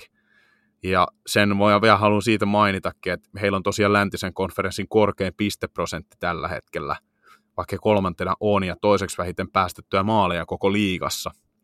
Tämä aika kovia tilastoja. Ja sitten se, että mitä me ennakoitiin, että, että heilläkin oli vähän se vedenjakaja tilanne sillä tavalla, että pitäisikö he lähteä uudelleen rakentamaan. Ja sitten tuli tietysti just nämä Helebaikin ja Scheiflin sopimukset, jotka on toista viitettä ja ainakin tällä hetkellä ratkaisu näyttää ihan oikealle, että eivät sitä lähteneet tekemään. Menestys on sen mukaista. Mutta tosiaan nämä mun kolme joukkuetta, niin Vancouver, Philadelphia Flyers ja Boston Bruins. Vancouver lyhyesti ytimekkäästi sen takia läntisen konferenssin jaettu kärkisiä tällä hetkellä ja eniten tehtyjä maaleja koko liigassa – en osannut odottaa missään tätä tapahtuvaksi. Ennakossa sanottiin, että, että kanuksia on vaikea ennakoida. Siinä mielessä että kausi voi olla ihan mitä tahansa, totaalinen pannukakku tai sillä tavalla niin kuin nappi onnistuminen, mutta en mä silti niin kuin, ainakaan itse tätä tähän viitannut, että ollaan niin kuin tässä tilanteessa, tässä kohtaa vuotta kanuksin osalta. Et sitä, että pudotuspeleihin voisi mennä ja olla siinä niin kuin sijoilla kolme neljä, just omassa konferenssissaan, niin se oli mulla se haarukka ja ajattelin, että he voi vetää sillä tavalla hyvän kauden, mutta tämä, tämä miten tähän asti he on esiintynyt, on, on ollut todellinen yllätys. Philadelphia Flyers, no Flyers ihan sen takia, että he, jotka kuuntelevat myös muita podcasteja ja mekin siihen taidettiin sitä sivuta, niin kimanttia, jossa Arttu Viskari linjasi, että Philadelphia Flyers menee pudotuspeleihin, saa aika paljon naureskelua osakseen ja itsekin sitä kyllä hymistelin. Mutta hyvin ne siellä vääntää. Ja tota, se, en, en nyt vieläkään usko, että se välttämättä tapahtuu, mutta ei ollenkaan niin epärealistista kuin ajattelin kauden alla.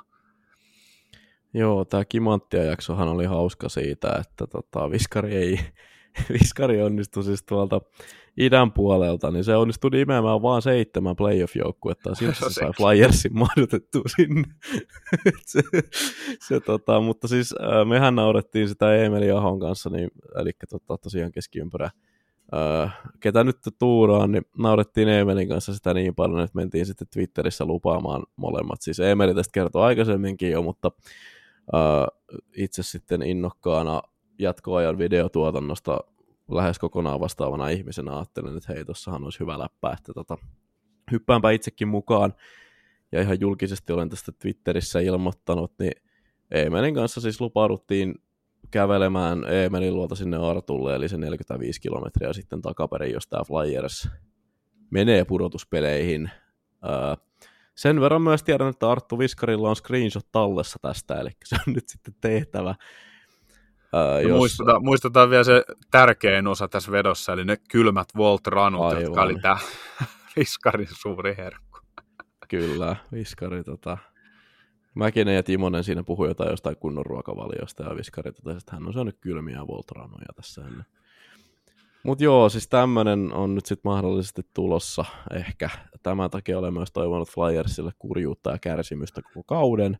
Ei ole näkynyt vielä, mutta jatkan optimismia, koska se sitten tarkoittaa, tarkoittaa sitten mulle ja Emelille hyvin, hyvin, hyvin suurta kurjuutta ja kärsimystä, jos Flyers menee, menee tuosta läpi. Jep, Via Dolorosa äijät marssimaan. Ehkä. Jäädään voi pari seuraava. päivää mennä. Kyllä. Mutta sitten vielä viimeisenä toi, kun mainitsin, niin toi Boston Bruins suuri yllätys myös, koska tiedetään nämä lopettaneet pelaajat, eli Patrice Bergeron, David Kreitzi keskikaistaa katsottiin todella ohuen näköinen, mutta mitä vielä? Joukkueella NHL on korkein pisteprosentti tätä nauhoittaessa koko sarjan kärjessä. Niin. En nähnyt tätäkään tapahtuvaksi. Siinä on taas tota, toinen joukkue, joka on rikkonut näitä NHL fysiikan lakeja. Eli no onhan noin sentterit hyvin pelannut, eihän siis siinä niinku, siinä mitään, mutta ennen kauden alkua tosiaan öö, tultiin siihen tulokseen, että Bostonilla ei ole keskikaistaa, ja nyt sitten tässä kohtaa ollaan sitten mieltä, että Bostonilla saattaa ollakin keskikaista. Mutta joo, tosiaan niin kuin sanoit, Bergeron ja Krejci lopetti molemmat, ja sitä pidettiin niin isona iskuna, että koska kuitenkin keskusta vetoinen peli on, ja se sentteri on tärkeä pelipaikka, niin mietittiin, että riittääkö nyt sitten näillä Poitraseilla tai Puotraa, tai miten se nyt sitten kuuluukaan sanoa, Puotra on varmaan on fiksumpi.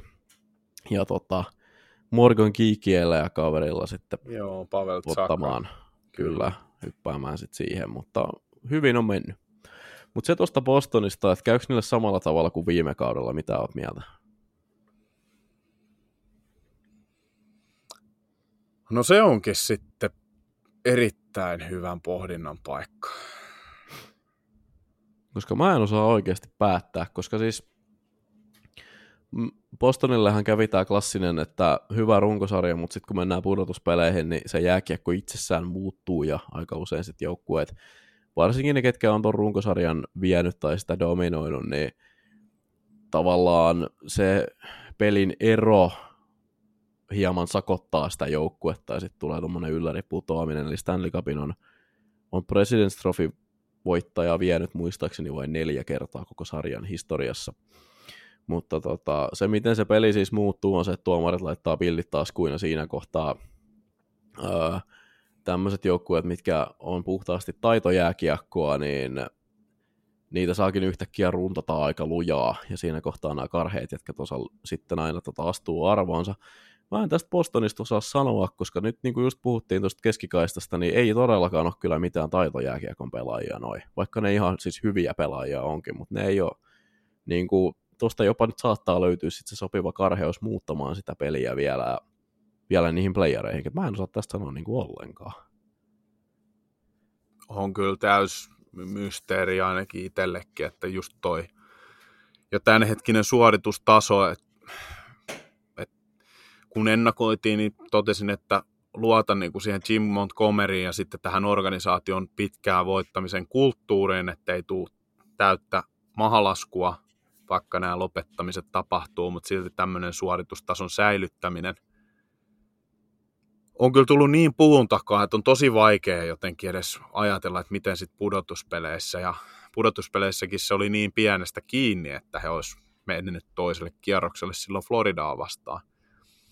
Että tota, vastustajaksi sattui sitten lopulta aika paha joukkue.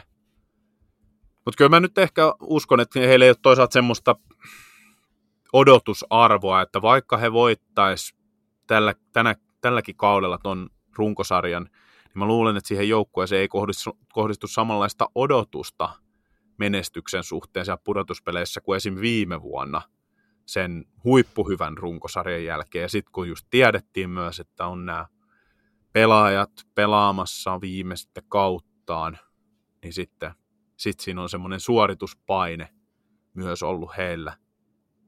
Niin tämä helpottaa heiltä tuota taakkaa. Niin kyllä mä luulen, no emme nyt mestarisuosikki ole tekemässä kyllä Bostonista, mutta kyllä mä luulen, että he, he ekan kierroksen se lättäisi. Jos tätä hetkeä katsoo. Joo, tämä Bostonin ryhmähän on kokenut siinä mielessä aika melkoisen muutoksen myös, että ö, heidän kärkensä viime kaudella oli todellakin todella iäkäs kaksi pelaajaa, ketkä jäi eläkkeelle, ja ei toi Marshandikaan nyt mikään nuori poika enää ole, ole ja tätä vastaavaa, mutta tällä hetkellä tämä joukkueen ikä on 27,3 vuotta tai 27,4. Öö, et mulla, niin kuin, mulla tulee jotenkin tosi paljon niin kuin, tavallaan tämmöinen niin ennen tätä tupla, jos, jos otetaan liigavertaus, niin ennen tätä tuplamestaruutta tota, niin tappara.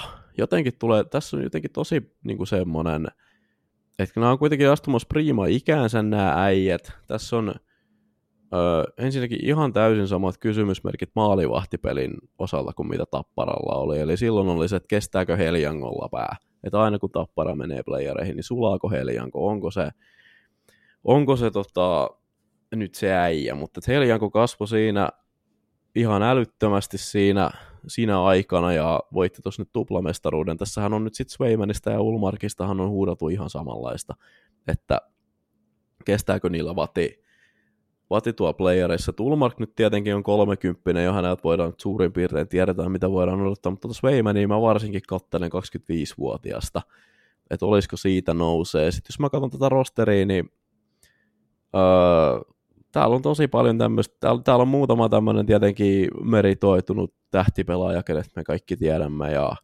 kenestä meillä jokaisella on varmasti joku mielipide, mutta sitten just paljon tämmöistä nuorempaa jätkää, kenellä se läpimurto tavallaan vähän kolkuttelee vielä siellä. Eikä nyt mitään supertalentteja tuota Puotsauta lukuun ottamatta, mutta upside kuitenkin niin kuin hurjasti on vielä vähän semmoinen samanlainen energia. Periaatteessa, jos, jos tässä käy Bostonin kannalta niin kuin hyvin, niin ei se, ne tavallaan skippaa koko rebuild-vaiheen, mikä tuntuu ihan niin kuin absurdilta. Se on mahdollista kyllä. Ja, ja siis kevättä ajatellen, niin heillä on ainakin tärkein tai tärkeimmät palikat tässä hyvällä pohjalla, eli puolustus, maalivahti, peli. Maalivahdit yhä edelleen ihan sarjan eliittiä tilastoissa ja puolustus on kova nimien puolesta, niin puolustamallahan mestaruuksia voitetaan, kun kyllästymiseen asti on toitotettu, niin siinä mielessä palikat on kyllä heillä hyvällä mallilla. Mutta tota, se Bostonista ja heidän mestaruusmahdollisuuksistaan muusta. Mennään tuohon pettymysjoukkueisiin, niin sä voit taas laittaa sieltä oman listan. Uh, no mun, mun lista on Pittsburgh Penguins, Tampa Bay Lightning ja Seattle on mulle kolme suurinta pettymystä ja sitten on pari, pari tuommoista, niin kuin me sanotaan oman podimme puolella, paperivasikkaa. Katselen tässä Buffalon ja Ottavan suuntaan, mutta noin kolme mä nostin ihan sen takia, että tota, no Tampa vaikut, siis Tampa, he on pisteen päässä tällä hetkellä playeriviivasta, mutta heillä on, tai tuosta uh, idän kasipaikasta, mutta heillä on kolme peliä enemmän kuin New Jerseyllä, mikä on nhl merkityksellinen määrä, koska vaan kaksi pinnaa tulee voitosta. Mutta Tampa tosiaan ihan sen takia, että mä en kuvitellut tällä korella ja tuolla päävalmentajalla näkemäni, vaikka se heikentyi koko ajan se joukkue syvyydestä, mutta silti en tuolla kärjellä ja tuolla päävalmentajalla koke, kuvitellut näkemäni päivää, milloin he tuolla olisi, varsinkin kun tuolla joku Kutserovi tykittää tällä hetkellä 63 pistettä, ja silti ei riitä playereihin tuolla porukalla tällä hetkellä. Öö, Pingvinssi mä nostin tähän sen takia, että he yksinkertaisesti niin nälkäisesti lähti vielä hakemaan Crosbylle, Malkinille ja Letangille sitä, sitä viimeistä työntöä, mutta että he teki sitten megakaupan, missä sitten Erik Carlson oli mukana, ja no 36 peliä, 24 pistettä, ei ehkä ihan sen kaupan tai sitten kuitenkaan ton lapun arvoinen, sieltä ei sitä sadan pinnan ekiä on nyt tullut. Pingvis saattaa tuosta vielä pompata tosiaan, koska niin kuin sanottiin, niin uh, he on aika hyvin kuitenkin peilannut tehokkuuden suhteen lähinnä. Uh, mitä sitten tulee tuohon Seattleen, niin niihin mä oon ihan aidosti pettynyt, että mä ajattelin, että, että tota, tämä pystyisi ottamaan, ottamaan steppejä. Et heillä on nyt hyvä runi päällä, mutta toi heidän tota, alkukausi oli niin karmea, että se voi olla, että se oli vähän ehkä jopa liian karmea. Et siellä on nyt viisi voittoa, viisi voittoa putkeen, mistä neljä viidestä on tullut yhden maalin erotuksella, eli ei todellakaan mitään niin kuin vakuuttavaa tekemistä. Miinus sitten toi 3-0 Vegasista, mutta Seattleissa on monta semmoista no, niin kuin nuorta kundia, kenestä mä odotin, odotin kyllä paljon enemmän. Ja odotin siis ihan suoraan sitä, että pystyvät äh, sit viime kauden semmoisesta niin kuin työtelijäästä, tasaisesta laatupelaajajoukkueesta nostamaan profiiliaan semmoiseksi joukkueeksi, missä on useampi NHL, tai edes muutama NHL-tason tähtipelaaja. Mutta nämä, esimerkiksi nyt nämä Maddie Beniersit ja öö, pikkusen enemmän kyllä odotin sitten myös Vince Dunnilta. Dunnil on aika hyvä toi pistetahti, mutta et se just, että Hanaa pitäisi olla vielä lisää johtavalla pelaajalla siinä kohtaa, kun se muu orkesteri sitten sakkaa ympäriltä, niin se Seattle tuolla sen takia. Joo, kyllä perusteltuja valintoja. Ja tossa nyt pystyisin jopa itse noita, tai niin kuin pystyy allekirjoittamaan kyllä kaikki joukkueet. Mutta mulla löytyy kuitenkin ihan eri lista, että siinä mielessä saadaan, saadaan myös vähän variaatiota ne. tässä. Eli Uh, mulla on nyt itse asiassa, mun on mainittava tästä neljä kuitenkin, koska tässä nyt mennään vähän kintaalla sitten viimeisessä ehkä, mutta ihan ensimmäisenä suurin pettymys Minnesota Wild. Odotin paljon vahvempaa tekemistä. Heillä on kuitenkin ollut selkeä pelisysteemi, kaikki tämä. Nythän se on valmentaa vaihdoksen myötä se suunta parantunut ja muuta, mutta yhä edelleen niin heillä vaan he on niin kuin 500 joukkue, eli siis puoli, tai niin kuin toi pisteprosentti on siinä just 50, tota, eli ei kovin kummonen. He on pudotuspelitaistelussa aika kaukana toistaiseksi ainakin, että ei ole niin paljon parantuneet omassa konferenssissaan, niin ää, siellä 13, eli siellä on vain Ducks, Blackhawks ja Sharks alapuolella. Ja tota, katsotaan nyt vielä sitten tosta, että miten oli divisioonan sisällä, että kuinka paljon heillä nyt olisi tuohon villikorttipaikkaankin. No tosiaan Nashville on siellä neljäntenä ainakin omassa samassa divisioonassa 43 pistettä ja Wildilla 36, kaksottelu vähemmän pelanneena toki. Joo, konferenssin kasipaikka on... Ah, Joo. jo. Konferenssin kasipaikka on siis Arizona tällä hetkellä, siinä on neljä pinnaa. Eroa. Joo, kyllä, kyllä. No siihen on neljä pistettä, mutta heillä on sama määrä pelejä ja tosiaan sitten toi pisteprosentti on kuitenkin huonompi kuin esimerkiksi Arizonalla, jolla se on 55,6 sitä minne 150 vastaan. Niin ei todellakaan ole sellainen kauden alku ollut, mitä, mitä odotin. Sitten tuossa nyt kaksi tulee seuraavana periaatteessa, eli Edmonton Oilers, vaikka heilläkin kurssi on hyvin kääntynyt ja nyt näyttää vahvasti, että kirivät sitä ja etenevät sinne pudotuspeleihin, mutta ei se, se kauden alku oli niin järkyttävä se sakkaus, että kyllä oli pettymys ehdottomasti. Ja toinen vähän samanlainen, niin New Jersey Devils.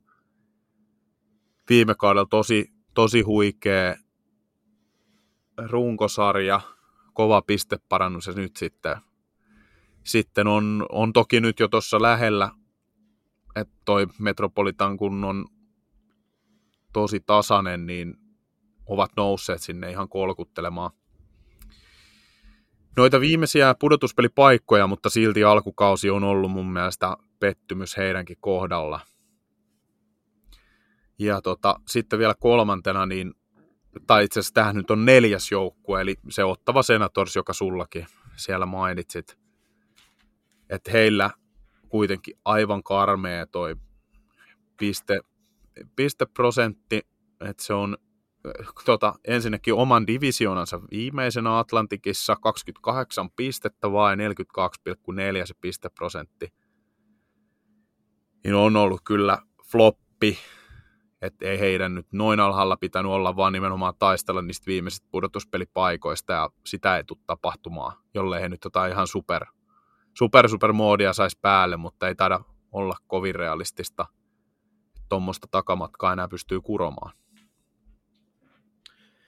Joo, uh, Minnesota sitten taas on erittäin hyvä esimerkki siitä, että miten sulle yleensä pitäisi käydä siinä kohtaa, kun sä tiettyjä uh, vahvoja lainalaisuuksia NHL-jääkiekossa uhmaat, eli jos luovut kaikesta hieman keskivertoa paremmasta kiekollisuudesta sun pakistossa, niin saattaa käydä aika ilkeästi, eli viittaa nyt Addisoniin ja Dambaan tässä – mun mielestä oli aika hauskaa, että, että Addison ja Damba ei ole kumpikaan enää Minnesotan pelaajia, koska viime kaudellahan sitä mietittiin sormisuussa, että kun niillä on toi ihan karmea, karmea määrä deadcappia, niin se, että miten he saa pidettyä nämä molemmat, ja nyt sitten toisen he päästivät menemään kesällä, ja toisen he antoivat käytännössä ilmaiseksi pois. Toki Zach Bogosianin saivat sitten siihen tilalle, joka on kevyesti, kevyesti erilainen pelaaja kuin Keilen Addison.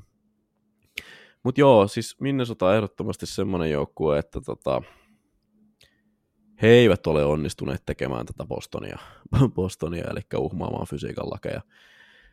Mutta omalla tavallani nostan hattua sille, että tota, nämä tämmöiset niin kuin Jacob Middletonit sun muut vastaavat, ketkä siellä nyt sitten on, on joukkueen sisäisten pakkien pistepörssin kärjessä, niin nostan hattua, että uskalletaan lähteä näillä kaverilla kokeilemaan. Middletonhan on älyttömän hyvä äijä. On hänen kanssa itsekin, itsekin MM-kisoissa, MM-kisoissa jutellut, niin nostan hattua, että luottavat häneen paljon, mutta se nyt ei tällä hetkellä ehkä ole mennyt ihan niin, niin kuin mitä he olisivat toivoneet. Ei, ei varmasti missään nimessä. Mutta jatketaan nyt, kun tässä on nimiä heitetty jo muutenkin näiden joukkueiden kohdalla, niin noihin pelaajiin. Eli otetaan nyt yllättäjä pelaajat sieltä ensimmäisenä, niin ketkä on sun papereissa ollut syyskauden yllättäjät muista kuin suomalaista?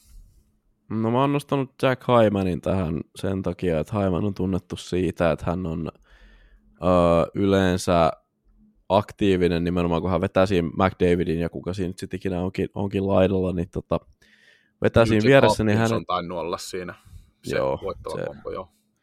Joo, Hopkins tai sitten Rysaitel joskus. Mutta äh, Haimanilla on yleensä tämä trendi ollut se, että hän johtaa tyylisesti koko sarjan odottamaa. Hän on siellä tälläkin hetkellä aika korkealla, mutta se mikä mulle pisti Jack Hymanista silmään on se, että hän on tota, johtaa tällä hetkellä NHL 5v5 maalipörssiä. 16 häkkiä, siinä on tota Auston Matthews. Auston Matthews, Kutcherov, kaikki kaverit on siinä alapuolella, toki erotus ei ole suuri, Matthewsilla on 15 maalia, mutta Haimanista se, että hän on pystynyt tota, nyt myös vähän realisoimaan tätä odottamaansa. On se toki maaleja tehnyt aikaisemminkin, mutta se, että se on nyt tuolla kärkipaikalla. Öö, toinen, kenet mä oon nostanut tähän on Trevor Moore Los Angeles Kingsistä oikeastaan samasta syystä, eli hän on tasaviisikolla 13 maalia tehnyt, ja pikkusen ehkä hyötyy siitä, että Kings pelaa joukkueena älyttömän hyvää kautta, mutta tota, silti en nyt olisi, en nyt olisi kuvitellut, että Trevor Moore on missään, missään tilastossa, nyt vaikka Crosbyn tai Öö, no täältä nyt tulee lähes kaikki, kaikki NHLn supertähdet. Hän on siis seitsemäntenä tässä. Tota, yhtä paljon tasaviisikoin tehtyä maaleja kuin McKinnonilla ja Bedardilla. Öö, kolmas, joka mulla on täällä, mä en tiedä, onko tämä nyt ihan ehkä niin suuri yllätys, koska kaveri pelasi kuitenkin AHL läpi viime kaudella, mutta kuitenkin AHL-kokemus, tai niin kuin AHLista pomppaat suoraan pomppaat vielä Arizona on hyvin pelannut joukkue, mutta lähtökohdat olivat todella huonot ennen kauden alkuun, eli Michael Carcone on mun neljäs valinta hyökkääjä, THL 14 plus 5 on 19 tällä hetkellä. Se on aina, aina se on kolikon heittoa, että kun, kun nostetaan tota AHLstä NHL, se, sillä ei oikeastaan ole mitään väliä, että kuinka paljon pisteitä sä siellä teet siellä AHLn puolella, että pärjäätkö sä sitten NRissä vai et, mutta Carcone on, on sopeutunut NHL oikein hyvin ja on ollut osa, tota, vaikka ei nyt ollut Arizona paras pelaaja mitenkään, mutta on ollut kuitenkin osa tota Arizona, joka on edelleen purtuspeliviivan yläpuolella, niin tämmöiset kaverit mulla tuli tästä nopeasti, kun tuolta ojasta heräsin. Yes. No mun, mun listalla on eri, mä olin, otin ehkä perinteisemmän lähestymistavan. Jack Hymanin mä nyt, mulla oli itse asiassa viisi nimeä, en nyt pystynyt siihen kolmeen, vähän hankalaksi meni. Anteeksi, kuusi nimeä itse asiassa, koska mulla on tuossa vielä yhdessä kohtaa kautta, niin Jack Hyman sitten, niin ei tarvitse sitä, häntä nyt enää käsitellä, mutta mulla niin Sam Reinhardt listasin tohon, varsinkin toi maali, maalivire ollut semmonen, ja tota, voisin vielä tuosta, hänhän oli tota, omassa joukkueessaan, niin siis paras pistemies, nyt voi vielä tarkistaa, mun mielestä on yhä edelleen sitä. Ja tota, sitten myös toi maalimäärä, että hän on tehnyt todella paljon maaleja tällä kaudella, niin ilman muuta on semmoinen, mikä nostaa hänet tähän, että 13 piste pörssissä Floridan paras pistemies tällä hetkellä ja 37 ottelua 24 maalia – niin on kyllä erittäin kovaa jälkeä ja ollut itselle yllätys. Toinen vähän samanlainen tässä nimenomaan ehkä tuon maalien puolesta, niin Brock Besser, joka on tietysti tiedetty hyväksi maalintekijäksi ja odotettukin häneltä niitä kovia kausia, mutta nyt on sitten kulkenut niin koko Vancouverilla niin 37 ottelua ja hänellä myös se 24 maalia. Et tota, kun hänelläkin niin uran paras kausi on ollut toinen kausi, silloin 29 maalia. Hän viimeisteli runkosarjassa, niin nyt on jo melkein maaliennätys rikki, vaikka vasta 37 matsia ehditty pelata. Siinä, ja sitten äh, otin tuosta maalivahtien puolelta, sen takia tässä oli vielä kaksi nimet, Cam Talbot ja Thatcher Demko, jotka on molemmat ihan maalivahtitilastojen kärkipäätä. Niin Cam Talbot siksi, että hän on niin kuin noussut Kingsin ykkösmaalivahdiksi. Toki hän oli, tie, tie, osasin odottaa, että hän on ihan tasokas tämmöinen niin kuin tandempari Phoenix Coplille, mutta kyllä silti tämä suoritustaso on yllättänyt isosti. Hieno juttu hänelle. Ja sitten Thatcher Demkolla tietysti, niin kuin tuossa jo viittasin, niin Kanuksin tapa pelata ja toi voitokkuus, niin se on sitten näkynyt positiivisesti myös Demkon otteessa – ja, ja tota, toisesta podcastista kuulin, että hän oli ainakin joku viikko takaperin, niin taisi olla NHL maalivahdista kaikista korkein se torju, miten se nyt menee se tilasto, miten se oikein muotoillaan. Eli siis hän oli torjunut yli odottaman maaleja, niin hänen tämä tilasto oli siis paras kaikista maalivahdeista. Joo, ja Demkohan on myös pitkään, nyt en ole vähän aikaan tarkistanut Demcon settejä, mutta sehän on pitkään myös hallinnut tota, tai toi, toi heidän tandeminsa, Vancouverin tandemit, mitä tietenkin ää, Demko, Demko siinä tota, hallitsee, niin sehän on, no tästähän mä sen näen, mutta siis nämä vaaralliset maalipaikat, eli slotilta ja viiksien Joo. välistä näin kansan, kansankielellä todettuna, niin tota, No nyt on tippunut neljänneksi, mutta siis pitkään johtivat koko NHL NHL siinä, että tota, veskarit ottaa tuosta lähialueelta kiekkoa kiinni ja edelleen ovat siis tuolla, tuolla tota, hyvin korkealla. Joo. Ja sitten mulla oli vielä tässä yksi nimi, eli jonka halusin nostaa, niin Noah Dobson.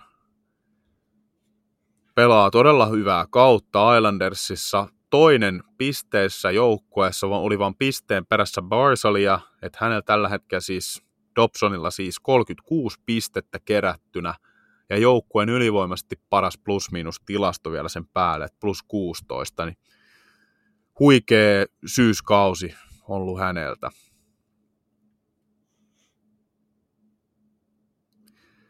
Mutta sen enempää ei nyt tuohon, tuossa oli niin hyvin tiivistettynä nämä, miksi kyseiset pelaajat ovat yllättäneet ainakin mut, ja sulta tuli oma, omasta listasta perustelut, niin käännetään se katse nyt sitten näissä pelaajissakin sinne pettymyksiin, että ketkä on pettänyt odotuksiin nähden pahiten syyskauden aikana.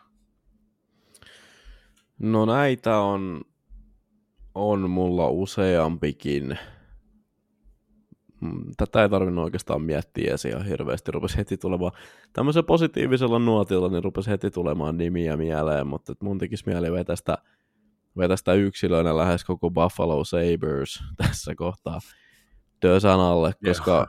kyllä niin kuin aika, siis niin kuin, heillä on aika hyvä tämä, että kuinka monta kautta putkeen pystyy näyttämään todella lupavalta ja sitten niin kuin sakkaamaan ihan täydellisesti. Uh, Sabersista toki kertoo sen, että heidän puolustuksen tämä niin puolustava, puolustava kärkirakento Mattias Samuelsonin ja Erik Johnsonin varaan. että se tiedettiin, että Buffalo nyt ei, ei varsinaisesti aio puolustaa, mutta kyllä jos sä tämän HLS meinaat pärjätä, niin kyllä sun vähän täytyy kuitenkin puolustaa. Sitä en myöskään odottanut, että Kori Perilin kokonaan ulos joukkueestaan – sen teemme ehkä kentällisten pettymysten puolelle, mutta mm. Katsakin veljekset mä oon nostanut tähän. Mulla pistää sen takia silmään tämä, että tota, pidän molemmista kyseisistä herroista oikein paljon. Uh, Matthew lomailee tällä hetkellä edelleen. Se toki hänelle suotakoon, koska viime kaudella hän veti tota koko rekeä Floridan, Floridan rekeä selässään, ja nyt sitten kun se Floridan reki sitten – on muuten niin kuin hyvin vireellä, niin siellä voi vähän ottaa sitten piitsillä aurinkovarjon rinkkiä ja luistella siellä sitten vaan porukan mukana, eli tota, hänen odottamansa menee kuitenkin siellä ihan reippaasti yli pinna per pelivauhdissa, ja ei hän ole tällä hetkellä lähelläkään sitä. Uh, mitä Bradyin tulee, niin mä odotin Bradyltä no vähintään sitä samaa pojo per pelivauhtia tässä pikkuhiljaa, mutta myös se, että kun hän nyt kipparoi tuota Senatorsia, niin ettei ne nyt olisi kuitenkaan ihan tuo viimeisinä se on johtavat pelaajat aina. Aina heikko näyttö, jos sun joukkue ei menesty, varsinkin kun sä oot se ykköstähti siellä, tai yksi niistä ykköstähdistä. Erik Carlsonin mä nostin tähän kanssa, hän tuli nyt vähän kiusattua tuossa aikaisemminkin jo, mutta tosiaan tuolla treidin valueella, tuolla pahvilla noilla odotuksilla, niin pitäisi pystyä tuottamaan mun mielestä enemmän. Siinä Joo. tulee, siitä tulee nopeasti, mitä tota, on tähän koonnut. Joo, siinä on kyllä hyvä lista. Aika samaa mieltä pystyy olemaan, että täytyy tunnustaa, että itsellä jää noin kirjoittamatta ylös, niin tuosta tota, nyt nopeasti sitten vielä katoin, mutta ei tuohon paljon lisättävää, että yksittäisenä nimenä niin mulla tuli tuossa vielä niin TJ Oshie mieleen, että hänelläkin niin 21 ottelua 2 plus 2 Washingtonin kausi nyt on ollut vähän tuommoista aaltoilua, että heillä oli hyvä jakso ja he oli tuolla korkeammalla ja nyt on sitten taas vähän ailahdellut, mutta silti hänkin on kuitenkin niin laatupelaaja ollut tuossa sarjassa useita vuosia, niin kyllä toi on mun mielestä hänen aiempiin otteisiin suhteutettuna niin alakanttiin, mutta muuten niin just toi Brady Chuck varsinkin, niin ehkä se, että Ottavan kausi on ollut noin huono, ja sitten hän on kapteeni, niin joku vastuu tavallaan hänelläkin siitä on, niin pitäisi pystyä johtamaan paremmin. Että siellä kuitenkin sitten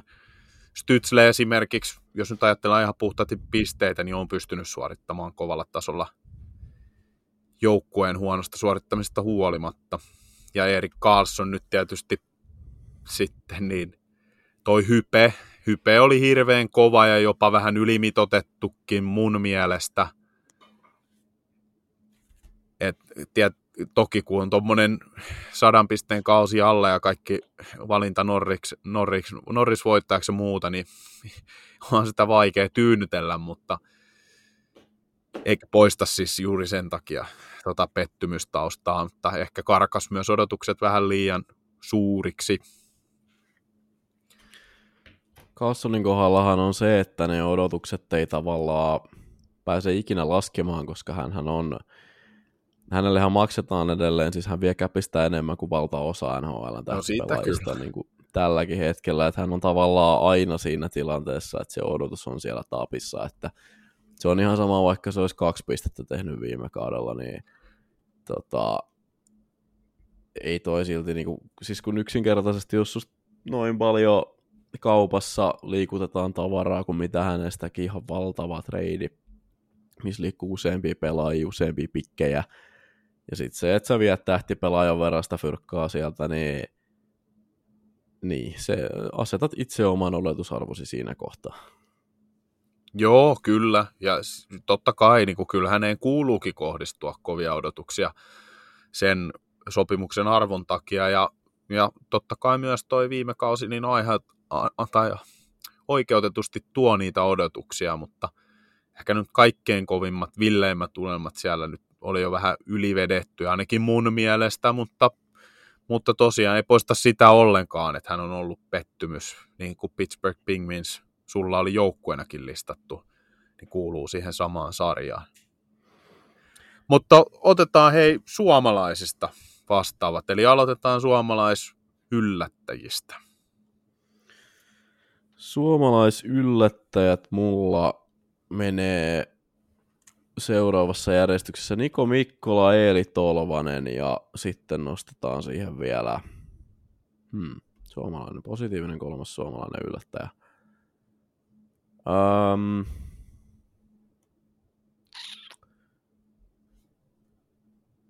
No joo, nostetaan Macelli vielä siihen kolmanneksi. Öö, perustelut näille kolmelle on siis se, että Mikkola pelaa ihan älytöntä kautta tällä hetkellä.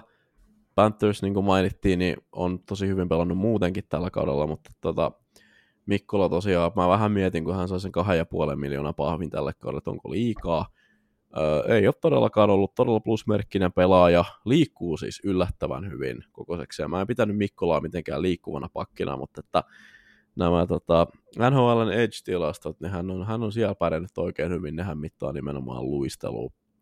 Uh, hän on myös pistetä tehnyt kovempaa tahtia kuin mitä aikaisemmin urallaan, ja mitä sitten tulee näihin kaiken maailman laukaisuhallintoihin sun muihin vastaaviin, mitkä yleensä on tuommoisella puolustavan tyylisellä pakilla jonkun verrankin miinuksella, niin Mikkola on niissäkin pärjännyt kauden mittaan ihan hyvin. Uh, ja hänellä on, siis hän on myös peliajassa nostanut päätään, päätään aika paljon. Uh, mitä sitten siihen Tolvaseen tulee, niin tahti mua on ehkä hiukan, hiukan yllättänyt positiivisessa mielessä, mutta et se jääkiekko, mitä hän pelaa tällä hetkellä, nimittäin no aikaisemminkin on, on jossain päin mediakenttä ainakin mainittu, mutta Tolvanenhan taklaa todella paljon tällä hetkellä. Et siitä ei monta viikkoa, kun hän johti koko suomalaispelaajien taklaustilastoa, uh, mikä on Eeli Tolvaselta mun mielestä aika, hauskaa. On kuitenkin tuommoinen pieni kokoinen taitohyökkäjä, joka on tunnettu sniperina ja tämmöisenä vastaavana, niin sitten se tota... Ja varsinkin sen jälkeen, kun se vielä niin kuin passitetaan Nashvillestä pois, Nashvillehän tunnettu uh, tämmöisenä hyvin aktiivisesti taklaavana joukkueena, niin Nashvillestä liikkuu pois ja sen jälkeen rupeaa sitten kairaamaan kulmissa Uh, Machelli mä nostin tähän ihan sen takia, että on kiva ollut nähdä, että hän on pystynyt pitämään tasoaan jotenkin. Eli se joukkue ei ole enää semmoinen, mä vähän mietin Machellista viime kaudella sitä, että onko hänellä paljon pisteitä sen takia, että hän pelaa joukkuessa, millä ei ole oikeastaan mitään väliä, että miten matsit päättyy, että saako hän siellä niin kuin, tavallaan viilettää vaan vapaasti ja varastaa kuinka paljon haluaa ja tällä tavalla, mutta se on siellä kuitenkin hyvin pärjännyt, öö, erittäin hyvin itse asiassa. Pärjännyt Arizonassa ja myös nyt tilanteessa, missä Arizonakin ottelulla on merkitystä, eli nyt kun ei voi enää varastella tai karkailla tai muuten vaan niin kuin keskittyä tekemään itse pisteitä, vaan täytyy pelata nimenomaan joukkueen jääkiekkoa voittavaa semmoista, niin hän on pystynyt myös sitä pelaamaan. Ja sen takia Machelli tässä kolmantena. Joo, no, mulla listassa on samat nimet, tai sanotaan, että viidestä pelaajasta siellä arvoin, niin nämä kaikki kolme kuulu siihen viiden pelaajan listaan, mutta ihan jo sen, että saadaan vähän variaatioa, niin teen tuossa muutaman vaihdoksen. Eli Niko Mikkola mullakin säilytän hänet ehdottomasti yllätys. Öö, on ollut tietysti ihan hyvä pelaaja, mutta silti tämä tason nosto ja vastaaminen siihen rooliin ja ruutuun, joka hänelle oli tarjolla, kun Ekblad ja Montour oli alkukauden sivussa, niin hienosti on noussut esiin ja ottanut paikkansa tuosta pakistosta Floridassa. Mutta sitten ne kaksi muuta nimeä, että saadaan tuohon vähän variaatio, niin Valtteri Puustinen. Hänellä nyt on tietysti tosi lyhyt otanta, mutta mennyt hienosti toi, ja ekstra mainintana esimerkiksi tämä, että hän korjasi niin sanotusti ton Pittsburghin ylivoimapelin, joka oli sakannut siinä kuukauden verran, niin hän tuli ja heti alkoi homma toimimaan. Saatiin sekin ketsuppipullo auki. Ja tota toisena, niin joukkueella meni huonosti, mutta tässä tuli erittäin hyvä putki varsinkin, niin Mikael Granlund. Että on mun mielestä hieno ollut nähdä tämä, että, että peli on kulkenut ja maistunut, vaikka toi seurasiirto ja paljon esillä olleet siviilipuolen asiat on varmasti ollut sillä tavalla kova paikka hänelle, mutta tota, hienosti on lähtenyt johtamaan tota Sanhosen joukkuetta ja, ja melkein piste per peli tahtia pystynyt vääntämään siellä. Nyt, että vähän alku oli vähän hiljainen, mutta sen jälkeen on, on kohisten siellä noussut. Et hienoa nähdä, lämmittää mieltä, kun jotkut jopa puhuu, että onko Granlundille enää pelipaikkaa nhl kohta. Niin. viime kauden lopun heikoilla otteilla. Kyllä hän on lyönyt jauhot suuhun arvostelijoille. Joo, ehdottomasti. Ehdottomasti on Granlund, Granlund kyllä hyvin pärjännyt mutta vaihdetaan sitten ne, ikävä mennä tähän, mutta ne negatiivisessa valossa esiintyneet suomalaispelaajat.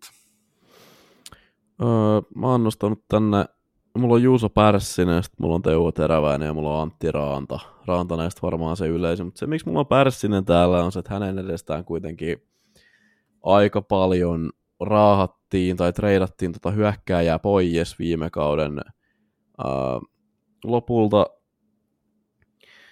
lopulta sitten tota, tuohon kesään, kesään saakka Pärssinen on siksi mulla täällä, että hän on vähän jumittunut tuonne pohjaketjuihin. Hän ei ole saanut oikein mitään pisteitä tehtyä tällä kaudella. Ja mä pidin hän kuitenkin yhtenä Nashvillen tämmöisistä, niin kuin, ketkä astuu juuri siihen primiinsa ihan kohta, tai nyt primiinsa, mutta astuu semmoiseen niin kuin, täyttää näitä saappaita, näitä rebuildin tämmöisiä niin kuin saappaan täyttäjiä, ja hän on nyt tuonne pohjaketjuihin jumittunut. Hän aloitti vielä mun mielestä kauden tosi hyvin, sillä kulki, kulki tuossa Forsbergin kanssa oikein kivasti peli, mutta eh, sitten ei, siis jotain on tapahtunut ja hän on tuonne pohjaketjuihin nyt jumittunut, eikä hän oikein, siis meidän Pärsilästähän me tiedetään, että se ei mikään pohjaketjujen grinderi todellakaan ole, että se on ehdottomasti taitopelaaja, joka viihtyy, viihtyy kiekkolavassa ja pystyy luomaan ja rakentelemaan asioita siitä, niin Pärssinen on siellä. Teräväinen sen takia, että hänellä oli aivan jäätävä alku, ja sen jälkeen se on sitten aika, sanotaanko, että se tahti on hidastunut huomattavasti, ja tota, Teräväisestä sen verran, että mä en ole oikeastaan tässä nyt edes selvittänyt sitä, että miten hänen viisikkopelinsä toimii tai miten onko sillä jotkut hyvät edistyneet tai jotain muuta vastaavaa, vaan siis ihan se, että kun teräväiselle maksetaan pisteiden teosta ja tulosyksikön suorittamisesta, niin se ei vaan siis tällä hetkellä suorita sillä tasolla. Se on päässyt kuitenkin tuolla aika korkealla, korkeissa ketjuissa pelaamaan, mutta et, tässä nyt lähimpänä käytännön esimerkkinä nyt on vaikka sitten kiikarit tuossa Predatorsia vastaan, kun oma sentteri Sebastian Aho painaa 1 plus 3 siihen, ja Svechnikovicin 1 plus 1. Öö, no, sitten viimeisenä toi Antti Raanta, sitä nyt ei varmaan tarvii ihan kauheasti selittää erikseen. Toki on ollut loukki, se tietenkin vaikuttaa varsinkin maalivahdella siihen liikkuvuuteen, mutta että mä ajattelin, että Carolinan ongelmat ei ainakaan olisi siinä, että niin kuin puolustus tai veskaripeli sakkaa ja olin väärässä. Siinä kohdin on ollut tosi moni väärässä. Itsekin myönnän, että maalivahtipeli nyt saattoi olla vielä jonkunlainen kysymysmerkki just tämä, varsinkin tähän loukkaantumishistoriaan peilaten, mutta, mutta toi puolustuspeli yleensä ja heillä niin paljon päästettyä maaleja, niin se on joukkueelta, jonka puolustuksen paperilla pitäisi olla ihan NHL kärkipäätä, niin aikamoinen rimanalitus on nähty. Et siinäkin oli taas nimiä, joita omassakin listassa tai joita pyörittelin, mutta taas kerran niin vähän vaihtelua tulee, eli mulla on kyllä ihan eri nimet täällä. Eli mä laitoin Joonas Korpisalo, hänellä noin torjuntaprosentit tai tilastot ottavalla mennyt tosi huonosti muutenkin, mutta siis hänellä aivan karmeet tilastot. Kun oli siitä kähköisestä puhe, niin nyt tässä päästään vähän niihin. Eli tässä oli Kähkönen, kun oli se 3,5, no 3,54 on tällä hetkellä päästetyt maalit ja 90 torjuntaprosentti, niin sitten siellä esimerkiksi Korpisalo 3,63 ja 88,9 torjuntaprosentti. Raanta, jonka mainitsit, 3,56 päästetyt maalit ja 85,5 torjuntaprosentti. Ja sitten tässä nyt lähellä suomalaisia, kun katon, niin vielä Ville Hussollakin 3,53 päästetyt maalit ja 89,3 torjuntaprosentti. On ollut Korpisalo, aika niin. synkkää suomalaismaalivahtien kohdalla, mutta toi Korpisalo nyt ikävä todeta, että tässä on käynyt ainakin toistaiseksi se, mitä pelättiin, että hänestä, hänen taso heittelee ja nyt se koppi ei ole taas tarttunut, niin nyt nähdään se huono puoli hänestä. Ei sitä viime kevään Kingsin maalilla esiintynyttä Korpisaloa, vaan, vaan se huonon päivän Korpisalo siellä maalilla. Mm, Korpisalohan on malliesimerkki siitä, mitä, niin kuin miten paljon ihminen voi hyötyä siitä, että osuu oikeaan paikkaan oikeaan aikaan. Nimittäin toi tota, termi heittely, sehän on monikko, ainakin mulle se kuulostaa monikolta, mutta jos me nyt Korpisalon uraa katsotaan ihan rehellisesti silleen, että otetaan, otetaan sieltä alustakin nyt kaikki suomilasit pois ja kaikki semmoinen alkuhypen tuoma lisä ja käyttämättömän potentiaalin tuoma lisä pois, niin Korpisalon uran kohokohdathan jää oikeasti about tuohon viime kauden loppuun, nimenomaan siellä losissa. Uh, niin, no, joo, kyllä. On, ja sitten ne on, yhdet playerit silloin, silloin kun tota, Toronto, kun se lähti 4-0 lauluun, niin silloinhan Korpisalo oli aivan maaginen. Joo, kyllä. Ei vai Tampa, Tampako se oli? Tampa lähti 4-0 lauluun, joo. joo. Siinä otti ihan, siinä otti ihan oikeassa. Ylipäänsä niissä hän pelasi, hän pelasi yhdeksän matsia siellä ja otti 94 pinnaa kiekoista kiinni, mutta että päästään siis monikon puolelle, eli voidaan käyttää sanaa heittely mutta että kaksi heittoa ylös ja muuten sitten tasastaa tämmöistä niin kuin, no eipä se nyt oikein ole päässyt NHL edes 90 torjuntaprosentin ylitte. Muuten kuin sitten siellä alussa sitten noin playerit, mitä tuossa mitä tos mainittiin, ja sitten tuolla alussa sitten just taitaa olla tuota Tortorellan Kolumbusta 15-16 sitten, missä kyllä, kyllä tulee viisikoltakin sitten kaikki, kai ihan kaikki apu, jos muistan oikein, voi olla väärässäkin, mutta, mutta joo, siis Korpisalo todellakin niin kuin, hän sai aika hyvät, hyvät rahat sillä, että hän pelasi älyttömän hyvän loppukauden tuohon tohon viime kauden loppuun ja sattui osumaan kohtaan, jossa tuommoinen öö, tietynlainen painetila päällä, operoiva organisaatio tarvitsee kipeästi maalivahdin, jotta sen koko muu projekti ei kaadu ihan täysin. Ja hän sattui siihen mm. osumaan ja hän kääri erittäin, erittäin, erittäin mukavat rahat siitä. Niin, vaihtoehtoista universumia ei ole, tai ainakaan itse on löytänyt sinne reittiä vielä, jos sellainen on, mutta Cam Talbot meni toiseen päivä, niin, niin sanotusti päittää, vaikka heitä kirjaimellisesti päittää vaihdettu, ja hän on NHLn tilastojen kärkipäätä Kingsissä. Kummasta kertoo? Kyllä. Oliko maalivahti, oliko joukkue vai molemmat yhdessä?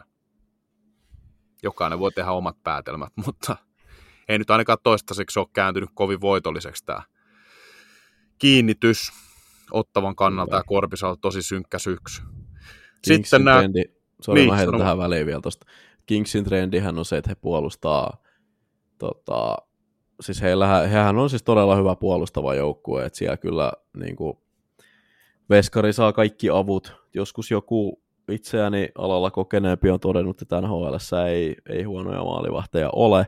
Se on varmasti ihan, ihan validi pointti, mutta tota, jos voit niin kuin joukkueelta saada, saada maksimituen irti, niin Los Angeles Kings on kyllä ehdottomasti yksi niistä porukoista, tota, porukoista, missä sun ei maalivahtina tarvii yksin pelailla. Joo, heillä on tosi laadukasta toi niin kuin koko joukkueen toimesta se puolustuspelaaminen. Kyllä siinä auttaa ilman muuta sen viisikon pelaaminen maalivahtia. Mutta tosiaan sitten vielä nämä kaksi nimeä, niin Kaapo Kakko ja Patrick Laine. Molemmilla on nyt sitten loukkaantumiset päällä, mutta kyllä kaudet on ollut pettymyksiä.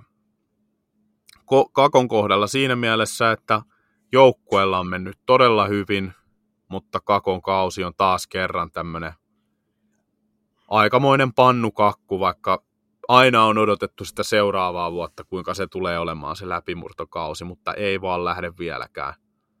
Ja laineella, vaikka tätä vähän lieventää se sentterisekoilu, eli siis peluuttaminen keskellä, pelaajan omasta tahdosta tai valmennuksen tahdosta, miten se nyt on ikinä sitten lopulta mennyt, mutta kuitenkin, niin sopimuksen suuruus on sitä luokkaa, että paremmin pitäisi suoriutua. Ja vaikka Kolumbuksella tuo hyökkäys on vähän niin ja näin, mutta sitten taas siellä kuitenkin on ollut Fantilli, pelaa ihan hyvää kautta.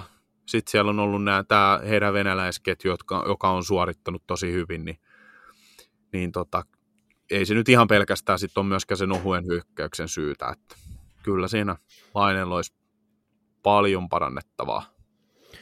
Kyllä, ja toteen tähän, mä paljon on nähnyt sitä, että Lainetta puolustetaan, kun siis Lainestahan kirjoitetaan paljon sen takia, että hän herättää todella paljon mielipiteitä, ja tota, hän on relevantti pelaaja, ja Laineesta kirjoittaminen tarkoittaa lyhy- lyhykäisyydessään kaikkea sitä, mitä media haluaa omalta tuottajaltaan tai omalta tuottamaltaan sisällöltä nähdä, eli sitä, että se ei nimenomaan kerää pelkkään selkää taputtelua, vaan, vaan se, että se saa oikeasti reaktion aikaa. Ja se lainetta puolustava reaktio on ollut se, että ei joka poika nyt kuitenkaan NHL tee johonkin, mitä se nyt on joku 400 matsia ja joku 300 jotain tehopistettä tai muuta vastaavaa. Että ei, ei sitä joka kundi nyt kuitenkaan tee, mutta että siinä voi sitten taas käydä vilkaisemassa, että ottaa sen 8,7, kun sillä nyt on kausiliksaa ja käy, käy sitä niin kuin vertaamassa, niin tullaankin siihen tulokseen, että kyllä aika moni kundi itse asiassa sen tekee. Et tota, siihen perustuu tämä perustuu tää Laineen kritiikki. Mutta Lainellakin on se, että jos hän olisi kolmen megan pelaaja, niin täällähän pidettäisiin häntä erittäin hyvänä syvyysketjujen ketjujen skorajana tai muuta vastaavaa, mutta hänellä on tämä sama kuin Erik Carlsonilla, että ne odotukset on siellä katossa sen takia, että hän istuu tällä hetkellä sillä tota, ratkaisupelaajan paikalla. Näinhän se on. Kyllähän se sopimuksen arvo ilman muuta aina tuo tietyt odotukset ja, ja laineen kohdat ja kaikki muu, varausnumero ja ihan kaikki tällä tavalla. Ja tietysti se, että on hän pelaa tyypiltäänkin vain semmoinen käristetysti niin pelkkä pisteiden teko ja varsinkin maalien teko kone. Eli aika yksulotteinen loppupeleissä, niin sitä, sitä kriittisempää tarkastelu on niiden tiettyjen tilastorivien kautta. Mutta sepä siitä pettymyksistä ja yllättäjistä. Mennään viimeiseen osioon tämän jakson kohdalla, eli jaetaan syyskauden palkinnot, eli siis otetaan periaatteessa nämä runkosarjapalkinnot, jotka jaetaan, ja, ja katsotaan vaan ne syyskauden osalta, että kuka olisi kärkiehdokas tai voittaja, jos ne jaettaisiin nyt tässä kohtaa kautta. Muutama voidaan tästä suoraan ohittaa sillä, että Art Ross esimerkiksi pistepörssin voittaja, no jos me nyt katsotaan tällä päivämäärällä, niin se olisi Nikita Kutcherov ja Morris Rocket Richard maali, maalipörssin voitto meni Soston Matthewsille, mutta sitten näitä äänestettäviä palkintoja, niin mulla on tässä nyt listan ensimmäisenä niin paras maalivahti, eli Vesina Trophy, niin kenelle sun papereissa pitäisi ojentaa Vesina? Mun, mun muistiinpanossani Vesinan kohdalla lukee Conor Helebak. Mä en tiedä, onko sulla sama nimi siellä, mutta että Helebak siis sillä perusteella, että hän on – ollut ehdottomasti kantavia kulmakiviä tota, tota, joukkuessa, jonka ei pitäisi todellakaan olla pärjännyt niin hyvin kuin, kuin mitä on, eli tota, Winnipeg Jets. Öö, ja hän on myös sitten, mitä just noihin ö, tilastoihin tulee, mistä ollaan puhuttu. Hetkinen, tiedätkö mitä Antti? Homman no. nimi on se, että Suomi meni äsken Jenkkejä vastaan 1-0 johtoon. Katkestaan nimittäin äänitetään siis, sovittiin Antin kanssa, että aloitetaan tuossa vähän kuuden jälkeen äänittämään, että ehditään katsoa sitten tämä pelikin, että saadaan sitä valmiiksi, nyt on pari tuntia tavaraa narulla, mutta siis Suomi johtaa, jes, hyvä, kamaan. Uh, hetkinen, tässä muistan, että pelaaja, uh, Oiva Keskinen, kyllä, Oiva Keskinen maalintekijänä. Uh, Trey Augustin on, on, on yllätetty ja sitä Mutta joo, siis uh, mennäkseni näihin NHL-maalivahteihin vielä, niin hän siis johtaa, johtaa myös maalivahtien uh, wins above replacement-tilastoa, eli puhutaan käytännössä semmoisesta kaikki niin kuin edistävät datat yhteen summaavasta tilastosta ja verrataan sitä korvaavaan pelaajaan, eli se olisi tässä kohtaa sitten mikä tahansa oikeastaan AHL-jeppe. Ja uh, siitä sitten peilataan, että kuinka paljon tämä tota, kyseinen pelaaja tuo lisäarvoa verrattuna sit siihen korvaavaan pelaajaan, ja Hellebakilla on tosiaan siis kaikista NRin veskareista korkeinta. Hänellä oli muistaakseni joku kaksi ja puoli voittoa enemmän tullut niin kuin pelkästään hänen ansiostaan, jos, jos katsoo tätä dataa. Ää, toinen, mikä hänellä on NHL korkein, on tämä, tota, tämä tota, odottamaan peilattujen niin kuin torjuttujen maalien määrä, mistä puhuttiin jo aikaisemminkin, eli 15 kertaa enemmän olisi pitänyt kihahtaa, toisin sanoen, jos matematiikkaan on uskominen, kuin mitä, mitä Winnipegin verkkoon on Helepakin sitä vartioidessa kihahtanut. Öö, sen takia siis tuossa on ne vilkaisu tilastoihin, vilkaisu sarjataulukkoon, ja tota, Conor Helepak menee mulla kärkeen. Joo. No, multa löytyy paperista ihan sama nimi. Et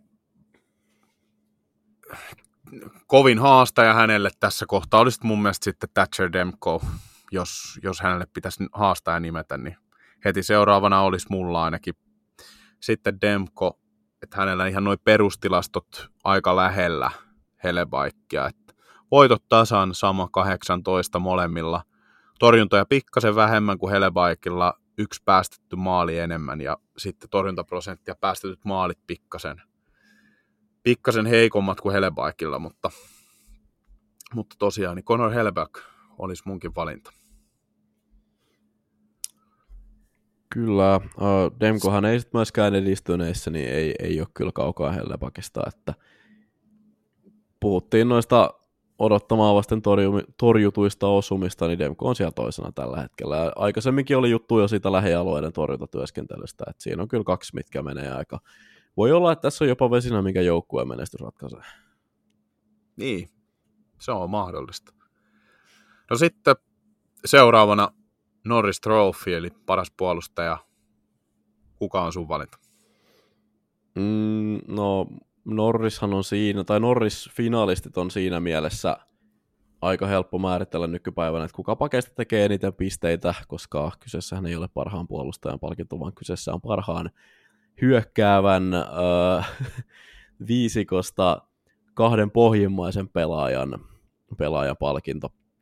Ja mä oon pistänyt Queen Hughesin tuohon. Uh, veikkaus on se, että hän tulee päättämään tämän kauden pakkien pistepörssivoittajana ja Vancouver nyt kulkee joukkueenakin aika hyvin, niin se on semmoinen helppo valinta, minkä varmasti moni toimittaja ja muu, muu äänestäjä tuosta sitten tekee, ja Queen Hughes. Kahden kauppa. Queen Hughes on toinen vaihtoehto, ja sitten toisena tietysti niin Kelmakar lähin haastajat. He on pistepörssissäkin ihan perätysten. Queen Hughesillä ainakin tämä perinteinen tilasto, jos pysytään yksinkertaisissa tilastoissa, niin plus-miinus parempi. Mutta sitten Makarilla oli piste keskiarvo pikkasen korkeampi, vaikka on pistepörssissä kaksi pistettä perässä. Jos en nyt voin tuosta vielä tarkistaa, mutta mun mielestä näin olin katsovina tuossa aiemmin. Että sanotaan nyt ihan vaan eriäväksi mielipiteeksi, että se on Kelma Carr. Mm, ettei ole kaikista pohdin. samaa mieltä. Niin, just niin. Mm. Joo, tosiaan Kelma Carrilla 1.33 on piste, pisteitä per ottelu ja Queen Hughesillä 1.24. Kaksi pistettä erottaa heidät. Itse asiassa kaksi maalia vaan, kun katsoo tuosta. Syötöt on saman, samat, mutta plus miinus Queen Hughesillä plus 26 ja Makarilla vaan plus 10. Mutta muuten tosi identtiset nämä perustilastot.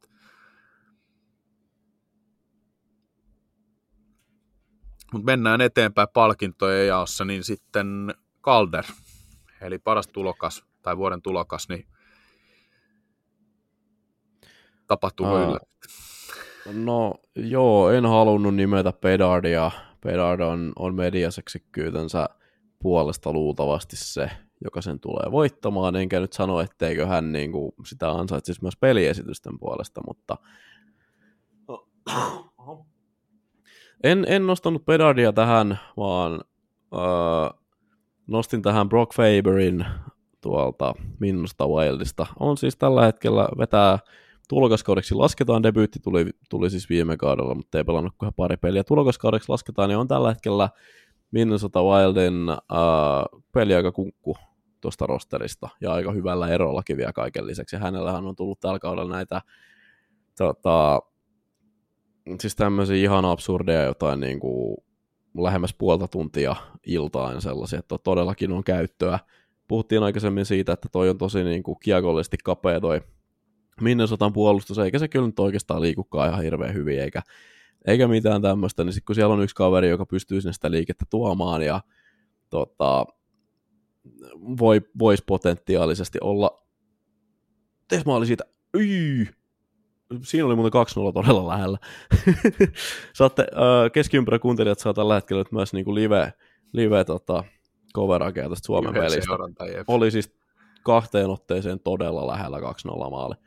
Mutta tota joo, äh, siis Wild antaa tällä hetkellä nyt joka ikisen mahdollisen slotin tälle nuorelle kaverille, ja hän on kivasti käyttämässä sitä tällä hetkellä. Äh, Faber on myös tilanteessa, tai hän on eri tilanteessa kuin Bedard sen suhteen, että Bedard on organisaatiossa, joka on rehellisesti myöntänyt sen, että nyt tankataan, ja ei ole oikeastaan millään ei ole mitään väliä paitsi sillä, että tämä kaveri saa mahdollisimman voimakkaan tulokaskauden.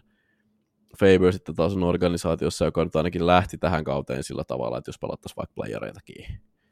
Niin tota, sen takia onnistuin löytämään tarpeeksi perusteita siihen, että keksin, että laitan Faberin tuohon Bedardin edelleen. Yllättävä haku. Yllättävä haku. Mä nimittäin odotin, että, että joutuu periaatteesta valitsemaan taas toisen. Mulla oli papereissa Conor Bedard tai Luke Hughes. Bedardillehan tämä on pedattu ja hänellä nyt on sitten kaikki tilastotkin puolellaan sitä vasten. Luke Hughes sitten puolustajista paras, niin sitten hänellä onneksi auttaa myös nämä veljet. Tuossa tuo hänelle sitä kautta niin kuin lisää, lisäarvoa pumppaa renkaita, vaikka hänen omat suorituksetkin on ollut tosi hyviä, mutta jos tästä nyt sitten jompikumpi niin pitäisi nimetä, niin sanotaan, että se olisi ollut se olisi Bedard.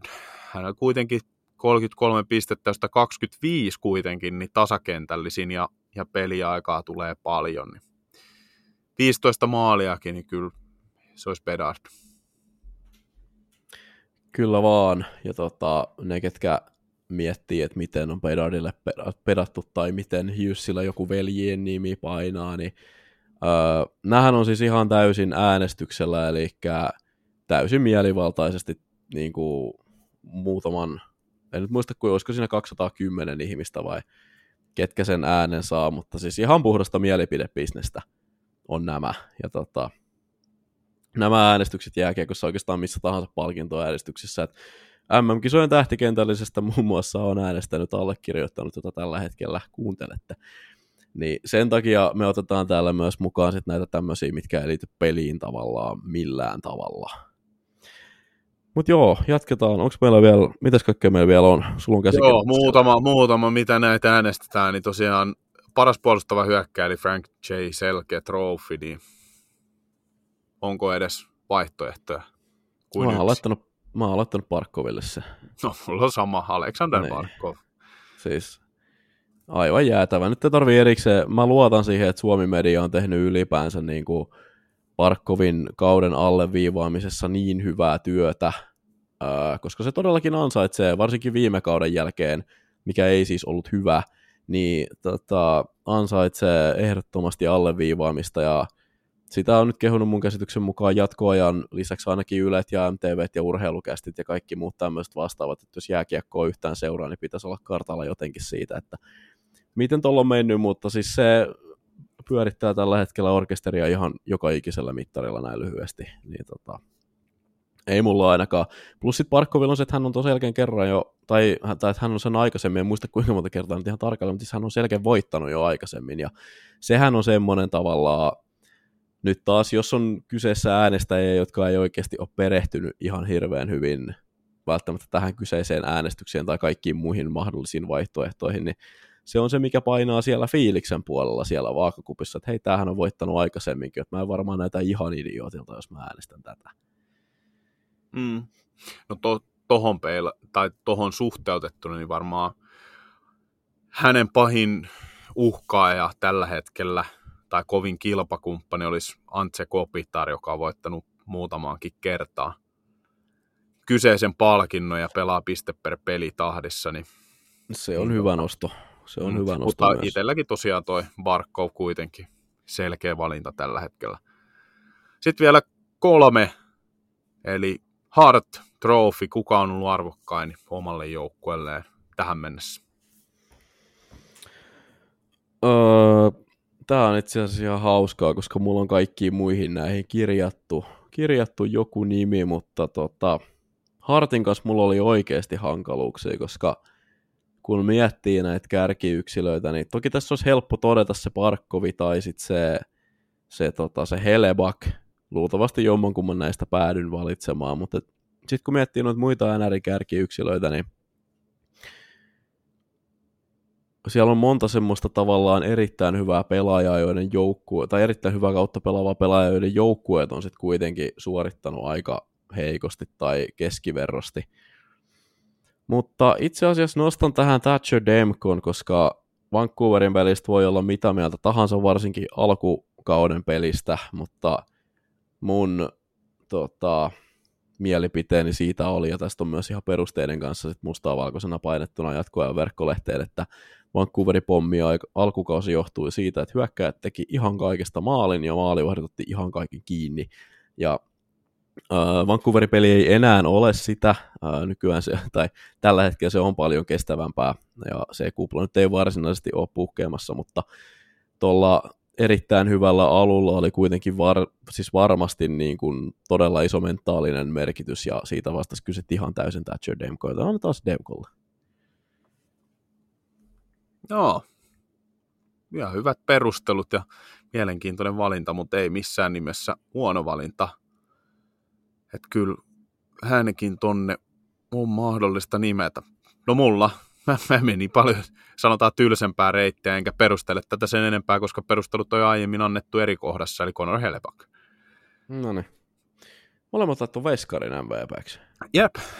Onko huolestuttavaa? Ei ihan hirveästi tota, ottanut voittaa. Nythän on Veskarien juhla vuosi, kun Hall of Fameinkin nousi useampi maalivahti. Niin, kyllä. Ehkä tämä on enteilee sitten. Mitä näitä nyt on tärkeitä jääkiekon palkintoja, Hall of Fameit ja keskiympyrä, kauden jaetut. Mutta otetaan vielä kaksi, jotka tosiaan valitaan, eli paras valmentaja Jack Adams. Mm. Kenelle menee sun papereissa tämä palkinto? Mm, no mulla on melkoinen ehkä hotteikki tähän, koska itse olen ollut hyvin lyhyellä mediauralla niin yksi herran suurimpia kriitikkoja, mutta mä peilaan tämän odotusarvoon, ja itse asiassa Suomi teki 2-0 maalin tuossa äsken, eli M-finaali on käytännössä varmistettu jo, se on lukossa. Sitä ei tarvitse miettiä sen enempää, mutta joo, siis Suomi 2-0, mutta siis mä olen nostanut tähän John Tortorellan, ja tota, tekenä, että noksahtelee sitten leuat lattiaan, niin pidin kaveria siis ihan täysin käyttökelvottomana valmentajana niin kuin nykypäivän jääkiekossa.